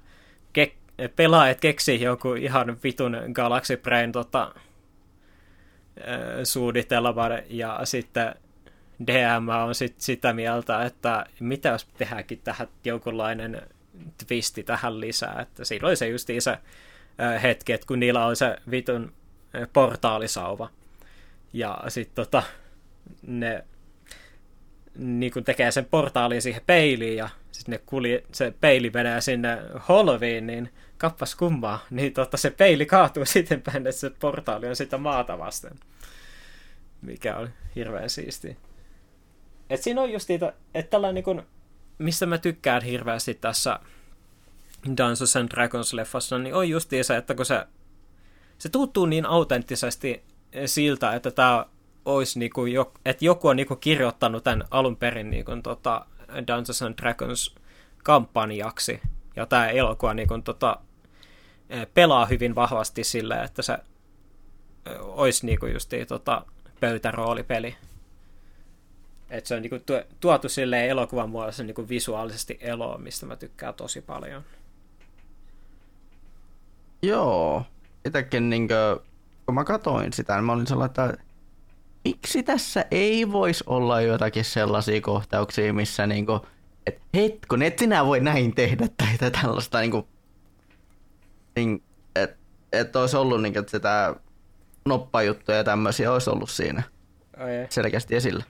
Joo, niissä, jossain tota, vaan, tällaisen niin vanhemmissa tota, elokuvissa, missä pelataan tota, D, tai missä niin kuin, tota, on just hahmoja, jotka pelaa D&Dtä. Et esimerkiksi just toi, mikä semmoinen elokuva kuin Gamers Darkness Rising esimerkiksi missä Joo. oli just esimerkiksi selkeästi sillä, että siinä on niinku hahmot, jotka pelaa D&D-kampanjaa, että siinä on tota, kans, äh, miksi on just, äh, just tällaista, että istutaan siellä huoneessa pelaamassa pöytäroolipeliä, ja sitten on niinku se fantasityllinen visualisointi siihen, siinä lisäksi. Mä toisaalta kyllä ihan ymmärrän sillä, että minkä takia äh, minkä takia se tässä leffassa on tehty sillä, kun selkeästikin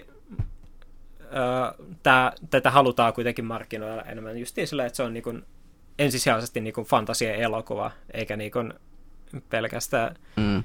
sillä niin kuin, ihan niin kuin pöytäroolipelikokemuksena sillä, että se on ehkä enemmänkin se semmoinen juttu, mistä niin kuin porukka saa niin kuin, enemmän irti, jos ne on pelannut justi pöytäroolipelejä, mutta se ei ole niin kuin, välttämättä se se ihan ykkösjuttu siinä. Se tota, mikä, mikä yksi ainakin, tot, ja se, mikä siinä just leffassa oli hirveän hauska kanssa miettiä, oli just esi, esimerkiksi sitä, että oli sellaisia selkeitä hetkiä, kun hahmo niin selkeästikin tota, heittää ää, noppaa, ja sitten tota, se nopan rolli ei ole tarpeeksi. Et esimerkiksi just se, se, tota, se sellainen niin anti-magic tota, kypärä, minkä ne saa siinä yhdessä kohtaa. Ja sitten kun se maagi yrittää niin kun, tota, equipata sen itselleen, niin sitten se tota, missaa niin attuumentsekin tota, uudestaan ja uudestaan. Ja sitten tota, niin. ottaa siitä sitten vahinkoa. Esimerkiksi. Se, on, se oli kyllä niin, se on niin, että tässä meillä on päättäväisyyttä, että kaikki, kaikki, muut, kaikki muut luovuttavat aina. Minä en luovuta ikinä. Kyllä. Oi voi. Se oli aivan, aivan, aivan huikea hetki. Kyllä. Se täytyy kanssa... Sitten kyllä mun mielestä yksi parhaimpia... Muutenkin siellä on niin tosi, tosi loistava se niin semmoinen tosi värikäs kästi ainakin. Joo, musta siellä oli paljon sellaisia, tota, tai siellä oli just esimerkiksi äh, Michelle Rodriguez oli sellainen, mikä, mistä olin iloinen, että se pääsi tot, tai sillä, että se tuli nähtyä tässä elokuvassa nimenomaan, että tämä on vähän niin kuin se, kun se on ehkä sellainen niin kuin, tietyllä tavalla niin kuin ehkä vähän sellainen niin kuin B-luok, vähän, sanoisinko, että ei ihan A-luokan näyttelijä, mutta se on vähän tällaisessa niin kuin, äh, ehkä enemmän sellaisen niin kuin pienemmän luokan elokuvissa, että se on esimerkiksi just mm. äh, Resident Evilissa ja sitten tota, ton Robert Rodriguezin niissä toimintaelokuvissa esimerkiksi, niin musta se, se on kuitenkin oli esimerkiksi sellainen näyttelijä, joka oli niin kuin, tota, ihan kotonaan tässä elokuvassa. Mistä oli Kyllä. ihan iloinen. Yksi, se, yksi mikä oli tietysti oli ihan hauska, niin kans tällainen niin kuin casting-valinta on se, että just oli tämä Hugh Grant oli siinä tällaisen niin kuin enemmän pahishahmon tota, roolissa, Joo. mikä oli hauska hyvä, kun mä katsoin niitä, kun silloin kun mä kävin katsomassa sen Dungeons and Dragons elokuvan, niin mä vähän niin mietin jopa, että tässä on vähän niin kuin, ihan kuin mä olisin katsomassa Our Flag Means Deathia. Mm. Siis että semmonen fiilis mulla tuli, siis sitä Hugh Grantin hahmosta tuli semmonen fiilis, että tää on vähän niin kuin kattois Our Flag Means Deathia, mut niin kuin leffana. Mm.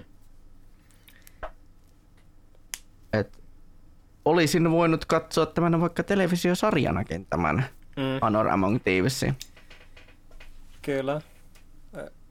Mä kyllä toivon, että, ne, tota, että, tämän, että tämä olisi niinku se niinku, tota, standardi, millä niinku tehtäisiin niinku Dungeons and Dragons elokuvien jatkossakin. Että, pä, mm. Tähän mennessä, tota, vaikka mä sanoisin, että ne silleen ne vanhat Dungeons and Dragon elokuvasta on sellaista, on ihan nautittavia, vaikka ne on ihan saatana huonoja. Mm. Niin tota, Kyllä. niin tää on kuitenkin sellainen, että tässä on, tää on sellainen leffa kuitenkin, missä on saatu ihan selkeästikin tota, ihan kunnolla balanssia tota, tähän, tai silleen, että se on balansoitu sen suhteen, että siinä on paljon, mistä, siinä on juttuja, mistä niinku, tota, roolipelaajat saa tota, irti, ja sen lisäksi, että se on tota, myös niin kuin hyvin tehty elokuva ja varsin hyvää fantasiaa myös.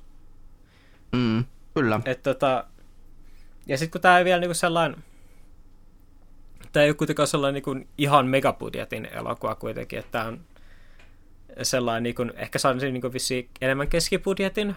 Mä en mene täysin takuuseen, koska mulla ei ole sellainen mm. auki tässä tällä hetkellä. Mutta ainakin silleen vähän tulee, tuli ainakin enemmän sellaista fibat kuitenkin, että on sellainen mikä kuitenkin ehkä vähän sellainen enemmän keskibudjetti elokuva ja mä toivoisin, että ainakin tämän myötä niin tulisi vähän kans selkeästi myös tämän tyylistä elokuvaa kans hieman enemmän. Joo, enemmän, enemmän humoristista fantasiaa. Joo. Se voisi olla kiva.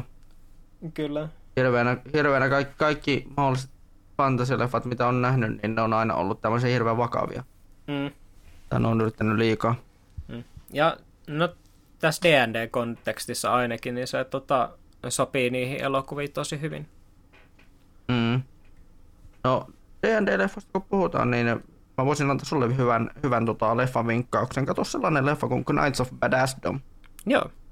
Mutta sitten tota, mennään niin semmoiseen trioon oikeastaan, mikä tavallaan sopii toistensa kanssa hyvin yhteen, koska ne on samasta sa- elokuvasarjasta. Ai ai. Kyllä. Nimittäin Evil Dead tai suomalaisittain, koska tälläkin on ollut Suomi-nimi, kiitos 80-luvun VHS, Kauhun riivaamat, tällainen elokuvasarja. Ai ai, on kyllä... Mie- mietipä, Evil Dead on suomennettu nimellä Kauhun riivaamat. Ai ai, ei ole, ei ole yhtään tota, suomennos vastaa sitä, mitä se elokuvan mm. titteli. Tota. Koska no toisaalta jos ajattelee, niin kyllähän siinä tietyllä, tietyssä mielessä se kauhu tulee siitä, se on joku haamu tai joku henki, mikä menee, de- demoninen henki, mikä osuu johonkin tiettyyn ihmiseen ja sitten osuu paskatuulettimeen. Niin, no näitä... Tai no siis sillä, periaatteessahan ne on vähän niin kuin tällaisia... Ep, tai niin kuin, no niin kuin demonien henkiä, mitkä on herätetty kuo, po, kuolleista, mm. kun se ää, Evil Deadin niin kuin se, tota, se pääasiallinen juttuhan siis on just se, että nämä päähenkilöt löytää kirjan, joka on, tota, mm, niin, on käytännössä Necronomicon kirja, joka on, te- kirja, joka on tehty ihmisen nahasta ja joka on kirjoitettu ihmisten verellä. Ja tota, näet se niin kun, loitsut, kun mainitaan, niin sie, tai kun ne loitsut puhutaan ääneen sieltä kirjasta, niin tota, ne, mm. niin sit, tota, ne pahuus niin kun herää henkiin ja alkaa levitä. Ai, ai. Se, sekin on hirveän jännä elokuva sarja kyllä, että sulla on viisi, el- sulla on viisi elokuvaa ja yksi sarja ja kaikki on tosi erilaisia keskenään. Kyllä, vaikka, vaikka tarina olisi hyvin samanlainen jokaisessa leffassa. No joo, siinä on se, se peruspremissi on periaatteessa sama. Mm.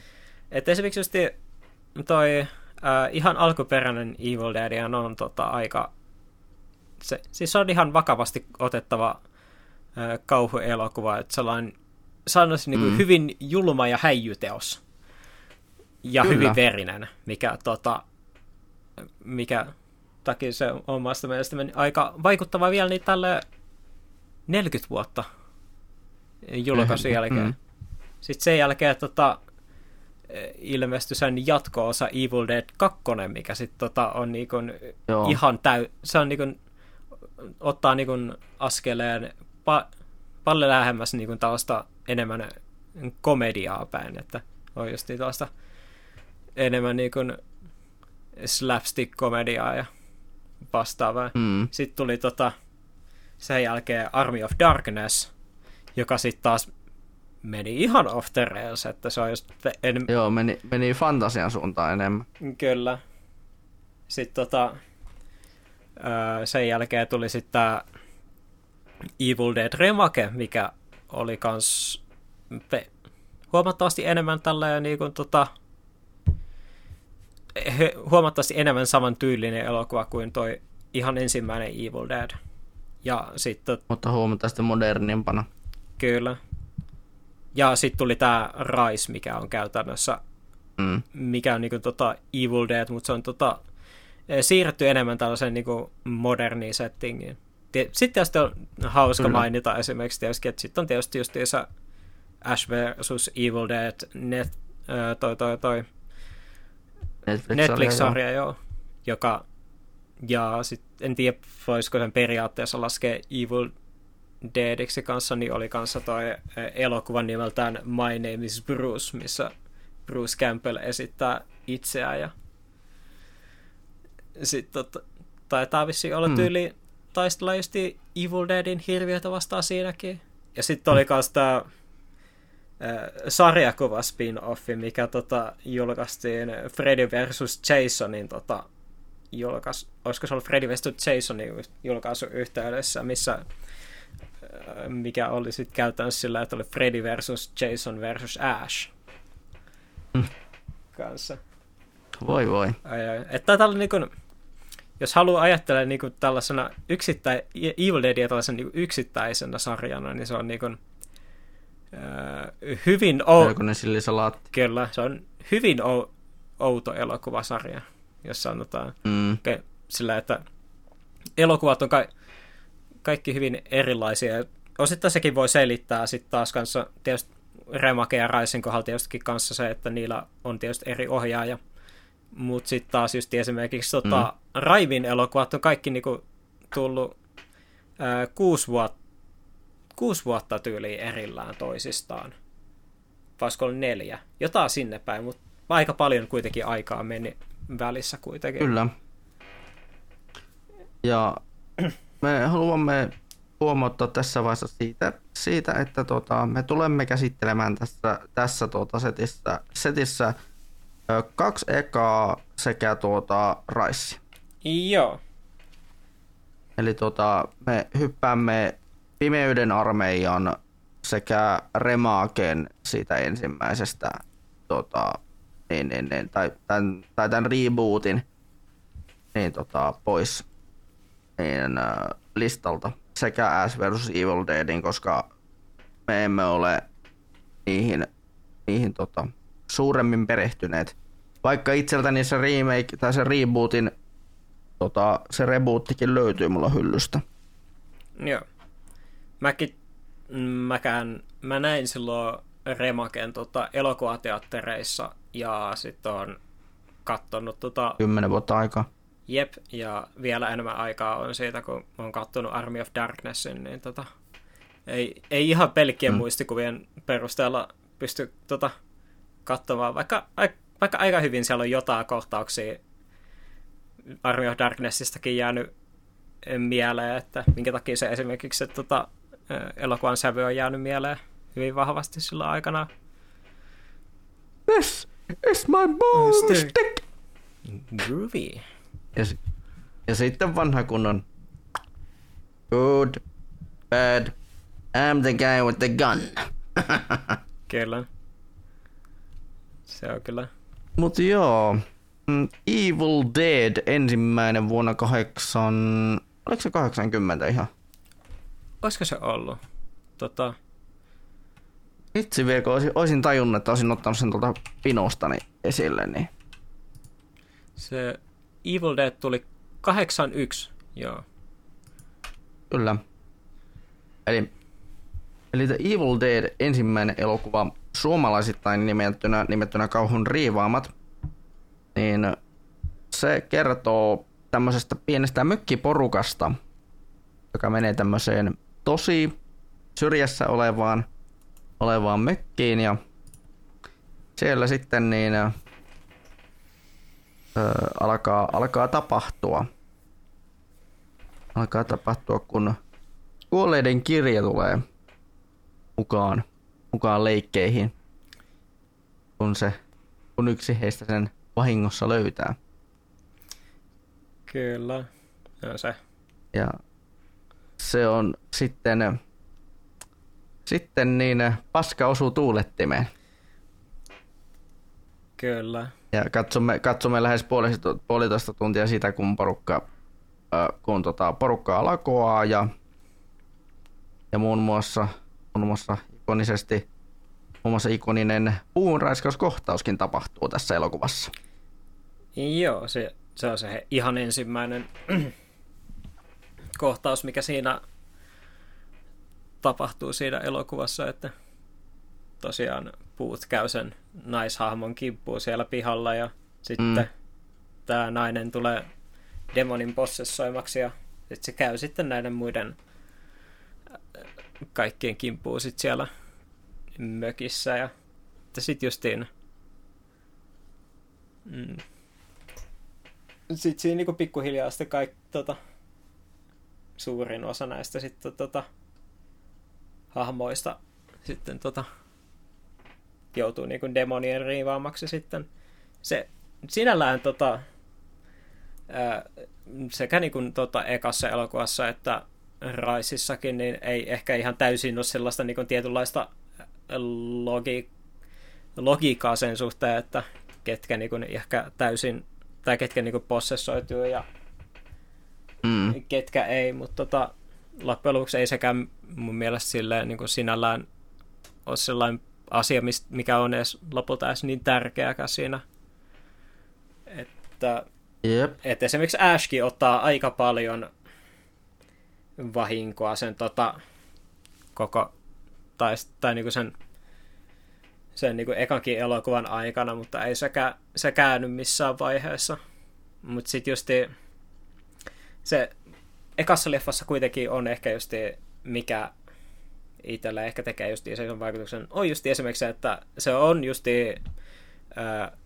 tosi verinen elokuva, ja siinä on tosi hy- hyvin tehty kaikki nämä gore-efektit, ja maskeerauksetkin esimerkiksi on ää, tosi siistejä.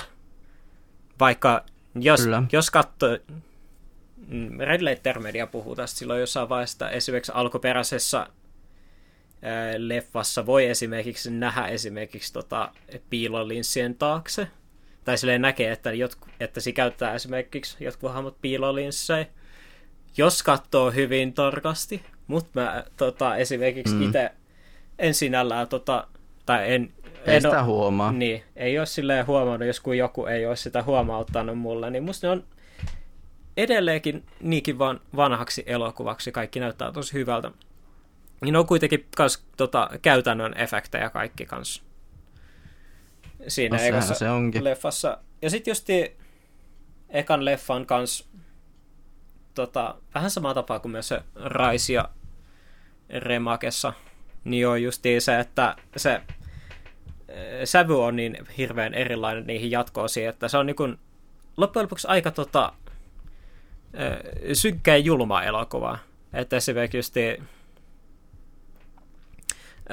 Ashkin joutuu todistamaan sen, että tota, sen oma tyttöystävä niin tota, joutuu demonin tota, riivaamaksi ja sille ei jää mitään muuta mahdollisuutta kuin sitten tappaa hänet ja haudata hänet mm. sitten, kunnes se sitten tulee takaisin. Kyllä. Ja siis mitä itsellä on niin ensimmäistä Evil Deadistä sanottava, niin se on todella tyylikäs elokuva. Mm. Niin kuin, puhutaan niin kuin kauhuelokuvana todella tyylikäs, että se ei mun mielestä missään vaiheessa liikaa nojaa jumpscareihin. Joo, ei ainakaan niin pahasti muistaakseni. Ainakaan mulle ei sinällään jäänyt hirveästi mieleen verrattuna vaikka joku, mä kattelin eilen illalla vähän sen sitä uutta Blair Witchia, niin se, on niin, se oli niin semmoinen elokuva, että niitä jumpscareja oli ihan vitukseen. Ja sitten okay. ei oikein mä saanut, meinan saa mitään selkoa. Raisessakin oli muutamia jumpscareja, ei silleen jälkikäteen tietysti mitenkään erityisemmin jäänyt mieleen, mutta tota, mutta yksi asia, mikä itsellä oli hirveästi, äh, mikä kans tota Evil Deadissa jää mieleen just jo, on se, että miten just äh, Raimin ohjauksessa sitä, että on just esimerkiksi nämä kameraajot, että nämä on Evil mm-hmm. Deadille tosi ikoniset esimerkiksi siihen pisteeseen, että esimerkiksi Uwe Boll on tota, apinoinut kyseistä taktiikkaa esimerkiksi Alone ja Darkissa. Eli just niitä, näitä taas äh, kame, just tällaisia kamera-ajoja, missä vaan se niin kuin menee, kun tot, kamera menee, kun vähän niin kuin tota, tällainen niin kuin henki ilmassa siellä, mikä on kyllä. tosi siisti taktiikka omasta mielestäni, kyllä. Et, Ja se on ikoninen melkein jokaisessa tota, Evil Dead-elokuvassa. Mm, Kyllä. Ja te, mm, etenkin siinä ekan lopussa ja kakkosen alussa esimerkiksi. Kyllä. Ja kakkosen alussahan sitten tuota, palataan sinne samalle mökille, missä tämä ensimmäinen elokuva tapahtui. Joo, tämä on ihan suora jatko-osa tota, ää, tota, sille ensimmäiselle elokuvalle. Ja se, tota, kuten siinä ar- arvata saattaa, niin sillä, että saatiin siinä elokuvan lopussa jo- jotain aikaiseksi, että saatiin vähän hillittyä niitä demoneita, mutta ei sitten kuitenkaan mm. saatu ihan täysin. Niin. Ja sitten se on... Sillä, Miksi niin. Miksi sitten sanoisi? Se on niinku tota, sellaista... Kakkonen on niinku sellaista puhdasta hulluutta, mitä se, etenkin sen alkupuoliskan. Mm. Et esimerkiksi se, se alkaa... Siinä nelkeästi alkaa näkyä sillä, että ääsissäkin tota, pikku alkaa muuttumaan sillä, että muuttuu enemmän ja enemmän hulluksi siitä pikkuhiljaa, että, että esimerkiksi, ja sitten samalla kautta sitten tota, iskee sitten nämä vähän enemmän tällaiset niin kuin kämpimmät tota, komedialliset elementit, mitä kakkonen on sitten ihan täynnä, että esimerkiksi just sillä, että kun on just se Ashin käsi, mikä tota, possessoi, possessoituu sit tota, tai joutuu demonin tota, riivaamaksi, ja sitten tota, kun Ash leikkaa sen irti, niin sit tota, se menee siellä ympäri kämppä. liikenteeseen. Ja se on kyllä up, kaikista up, hie, muistettampia upeampia kohtauksia sen o- joo, upea. Kyllä, sen ohella, että kun se tota, menee sieltä hie, hiiren reijasta ja sitten tota, sitten Ash jättää sille sen rotan loukun ja sitten tota, se käsi menee sitten siihen, Ash nauraa silleen, sitten käsi näyttää vaan keskisormea sille takaisin sen. Mikä on? Joo, että ha- haista vittu. Kyllä. Ihan, ihan täydellinen, täydellinen kohta. Se sitten, tota... sitten se, että siinä alkaa, se S alkaa nauramaan, kun tota, kaikki mikä ympärillä alkaa, niin siellä alkaa kirjat nauramaan ja hirveämpää alkaa nauramaan ja lamppu alkaa nauramaan ja mitä, mitä muukaan, mikä muu, mikä ei voi oikeasti nauraa, niin alkaa nauramaan. Mm. Se, se oikeastaan se koko se alkupuoli ja sitten sen niinku sellainen niinku, se sellainen niinku komediallinen silkahulluus on, mikä se kakkosesta mm. tekee todella ikonisen, ikonisen elokuvan ja kulttiklassikon. E- ehkä itse tykkää silti enemmän siitä ensimmäisestä elokuvasta, mutta kakkonenkin on kyllä ehdottomasti hyvä elokuva. Erityisen mukava elokuva sekin. Mm. Näinpä. Mutta sitten kun tota, ollaan tavallaan päästy näistä hullutteluista ja sitten tällaista vähän brutaalimmasta kahusta, niin mennään sitten tänne vähän modernimpaan suuntaan. Ja nähdään enemmän hyvin ensimmäisen elokuvan kaltainen, mutta silti tämmöinen hyvin nykypäiväinen versiointi Evil Deadistä Evil Dead Risein muodossa, joka tänä vuonna tuli sitten ulos elokuvateattereissa. Joo, ja olisi, olisi itse asiassa ollut Night Visionsissa ihan Suomen ensi ilta. En valitettavasti mm. päässyt silloin katsomaan, mutta menin katsomaan sitten vähän myöhemmin.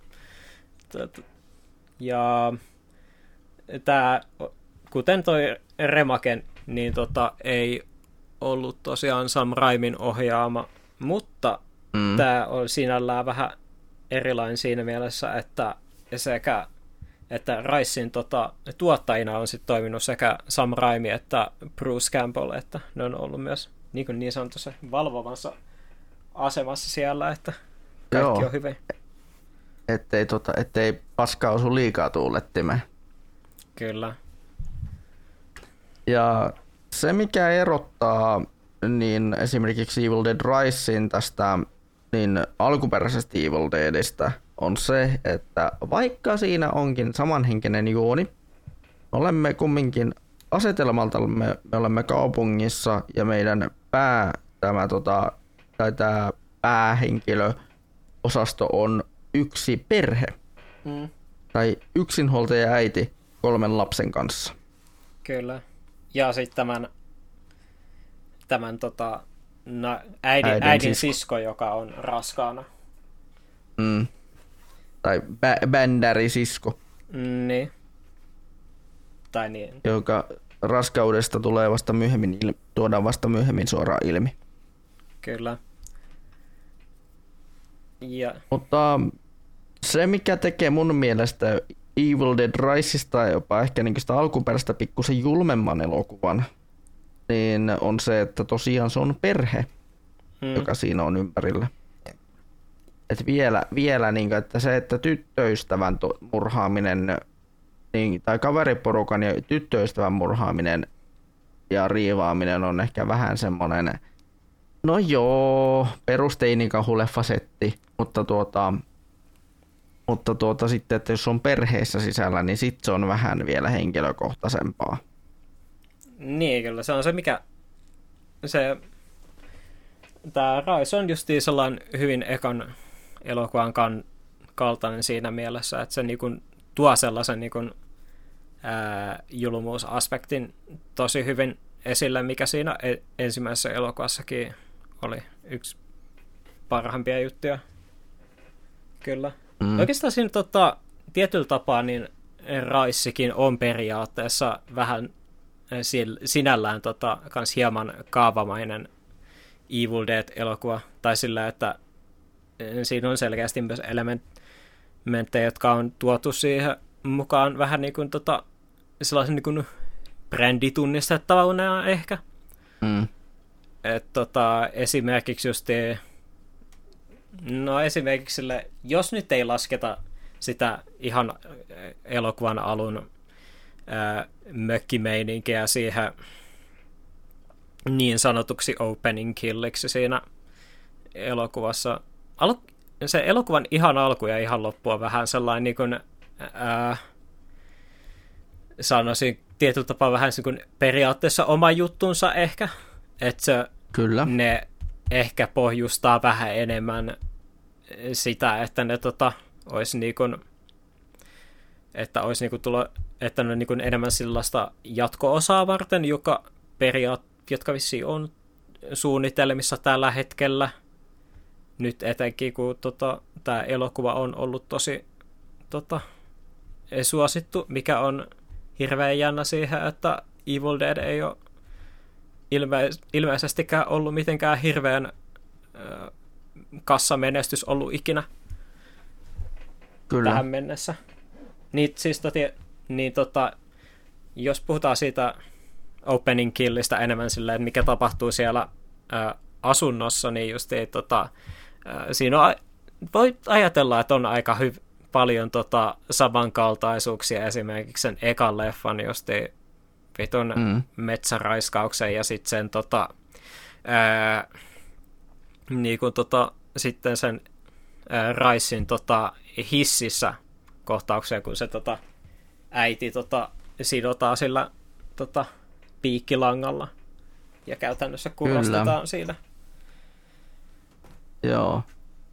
Että on semmoinen homage koko, ne monetkin niistä kohtauksista on tosi semmoisia homage alkuperäiselle leffalle. Kyllä. Ja sitten just tie- mikä sit, ja sitten tietystikin tota Evil Deadissä pitää olla elokuvan aikana, siinä pitää olla moottorisaha ja sitten pitää olla haulikko Mm.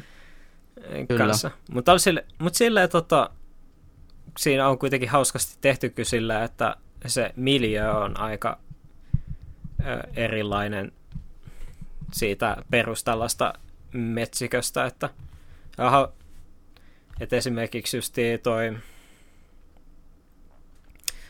tuossa leffassa, niin esimerkiksi ne Necronomicon löytyy niin kuin tota, ihan about vahingossa taas niin kuin sieltä rakennuksen jostain pohjakerroksesta maanjärjestyksen jälkeen. Ja sit, Joo, se oli joku, joku holvi tai vastaava. Mm, joo. Ja sitten tota, pystyy esittää sit se tota, niin kun, ne on niin kun savikia, tai niin taas olla just vinyylikiekoilla, jotka, joita sitten se pystyy, perheen poika sitten pystyy soitattamaan. Ja niin edespäin. Mm. Mutta sillä, että Ja se, se just naurattikin, että aina ajatuksena, että ei vittu, ja vielä, että se, se perheen tyttö sanoo sillä, että sun ei olisi pitänyt tehdä tätä. mm, Sinä vitun mulkku. ei kyllä. Et, niin kuin, että se oli vähän liian itsetietoinen tietyssä mielessä se tilanne. Mm. Ja on se ehkä, sanotaanko, että on se Raississa ehkä, vaikka sinällään se ei ole ihan niin komediallinen elokuva, mutta siinä on sellaista Mm. tietynlaista ehkä pientä kämppiä, mitä esimerkiksi tota, Mm. Evil Dead 2 ja Army of Darknessissa on kyllä mukana. Kyllä. Et, Ja se, se, tota, se, mutta se mikä just tekee niin mun mielestä Evil Dead Riseista todella, niin, todella tota, kylmäävän elokuva on juuri tämä perheaspekti ympärillä. mm. Kyllä. Että se ei, että se, että kaveriporukan murha, niin se on ihan ok, mutta sitten kun puhutaan perheestä, pitää, että pitää äiti murhata ja sitten pitää murhata riivattu siskokin vielä ja Mm. Sitten on vielä se, se kolmaskin, niin se, että sekin pitää vielä murhata, niin voi voi. Se, mutta sehän on sillä oikeastaan ää, aika hu- hauska sillä, että siinä sen elokuvan aikana justiisella, että se perhe niin kuin muuttuu yhdeksi silleen omalla tavallaan mm. kyllä. Muuttuu yhdeksi. Mm, mm. Et per, perhedynamiikka huomattavasti paranee. Kyllä. Vai pitäisikö nämä pahenee? Mm. Kyllä. Voi voi. Ja sitten se lo- Miksi, miksi minä heitän näin huonoja vitsejä tänään? En tiedä. Ei, kyllä. Ehkä se kaikista tota, Raisin omasta mielestäni ehkä se paras osuus on kuitenkin melkein enimmäkseen nämä justi, taas niinku tek- tekniset aspektit ja justiin gore mm. esimerkiksi. Siinä on ihan saatana hyvää gorea siinä leffassa. Kyllä. Ja, Ja todella tyylikkäitä tappoja. mm, kyllä, että esimerkiksi justiin se hissikoustaus kohtaus on tosi siistiä. Yksi mikä tota, Mm. ää, kans mikä jää vahvasti mieleen, niin justiin sillä, että kun se ää, perheen tytär tota, tulee demonin riivaamaksi ja sitten kun se tota, syö sitä vitun lasikuppia siellä ja sitten tota, yksi yksityiskohta, mikä jää hirveän vahvasti omisti mieleen, se, että kun se Mm. nialasee sen tota, lasin siru ja se vähän tulee niinku ihosta läpi. Joo. Se on niinku, tulee, Pieni. tulee sellainen niinku pien tota, e, vahva epämukavuuden e, tunne. Ja sillä tietyllä tapaa tykkään tosi paljon siitä. Raavi pahaa pois, raavi pahaa pois. Ee, Kyllä. ee. Sitten tota, Pitää saada, pitää saada vatsasta tämä ilkeys, ilkeä asia pois. sitten tota, ää, tää niinku teknisistä kohtauksista niin on just mikä kans hienosti mieleen, niin oli toi se, että kun ne tota, saa sit kuitenkin sen tota, äidin ulos sieltä äh, kämpästä Mm. ja sitten justiin tota, telkeä sen ulko-oven kiinni ja sitten tota, on justiin tää se on to, jotenkin hirveän jännittävää ja intensiivistä se, että kun tota, Mm. se pikkutyttö kattelee sieltä niinku sen tota, ovisilmän läpi. Että siinä on jotain tosi intiimiä ja intensiivistä omasta mielestäni kyllä. Joo, ja siis se ylipäätään kun kuvattiin niitä juttuja sitä ovisilmän läpi, se oli tosi siisti. Mm. Se oli tosi siisti. Että siellä just niinku nä- näki, että siellä porukkaa lentää ja Niin kyllä. että hitsi, tää olisi tämmönen niinku, oli tosi siisti niinku kuvaustyyli. Ja sitten se, että tavallaan siinä oli koko ajan siinä pahassa, tai se, siinä demonin riivaamassa äidissä oli koko ajan se oma ihmisyys mukana, Mm. vaikka se oli demonin riivaamana. Kyllä. Mäkin oikeastaan nyt sinällään kans kyllä ymmärrän, että mikä takia esimerkiksi se äiti on tota, kaikissa mainosmateriaalissa tuollaisessa, niin se on niin nostettu siihen niin kuin, ää, kans hirveän mm. keskeiseen rooliin, kuin se, että se, tota, sen kuitenkin näyttelijäsuoritus on kuitenkin tosi hyvä. Mm, Omasta mielestäni totta. se on tosi vakuuttava kyllä. Tykkäsin kyllä itsekin, että, että en, ollut, en ole nähnyt niinku kauhuleffa pahista, mikä olisi niinku niinkin, niinkin vaikuttavan rooli, roolisuorituksen tehnyt. Ainakaan tälle äskettäin. Vai? No, no niin, sillä niin kuin tälleen äskettäin. Joo. Et tietenkin voidaan sanoa, että ehkä lähimpänä sellainen, niin kuin mikä tuli ekana mieleen tuosta kyseisestä pahiksesta, on oman ajan Regan. Mm. Kyllä. Että, että me olimme sellainen, että tämähän on ihan Mana ja Reganin näköinen. Kyllä. Mutta ei, ei yhtä arpeutuneen näköinen kumminkaan. Jep. Mutta Evil Dead Rise, ehkä niinku, olisin, ehkä niinku leffa kokemuksena, ehkä niinku olosuhteet huomioon ottaen, missä mä sen katoin. Mä katoin sen leffapäivänä. Leffapäivän äh, niinku liputhan oli alennushintaa. Joo, kyllä. Niin tuota, niin mua vähän harmitti, että kun se oli vähän liian semmonen, sillä se katsoja porukka oli tosi semmoista teiniä. Mm.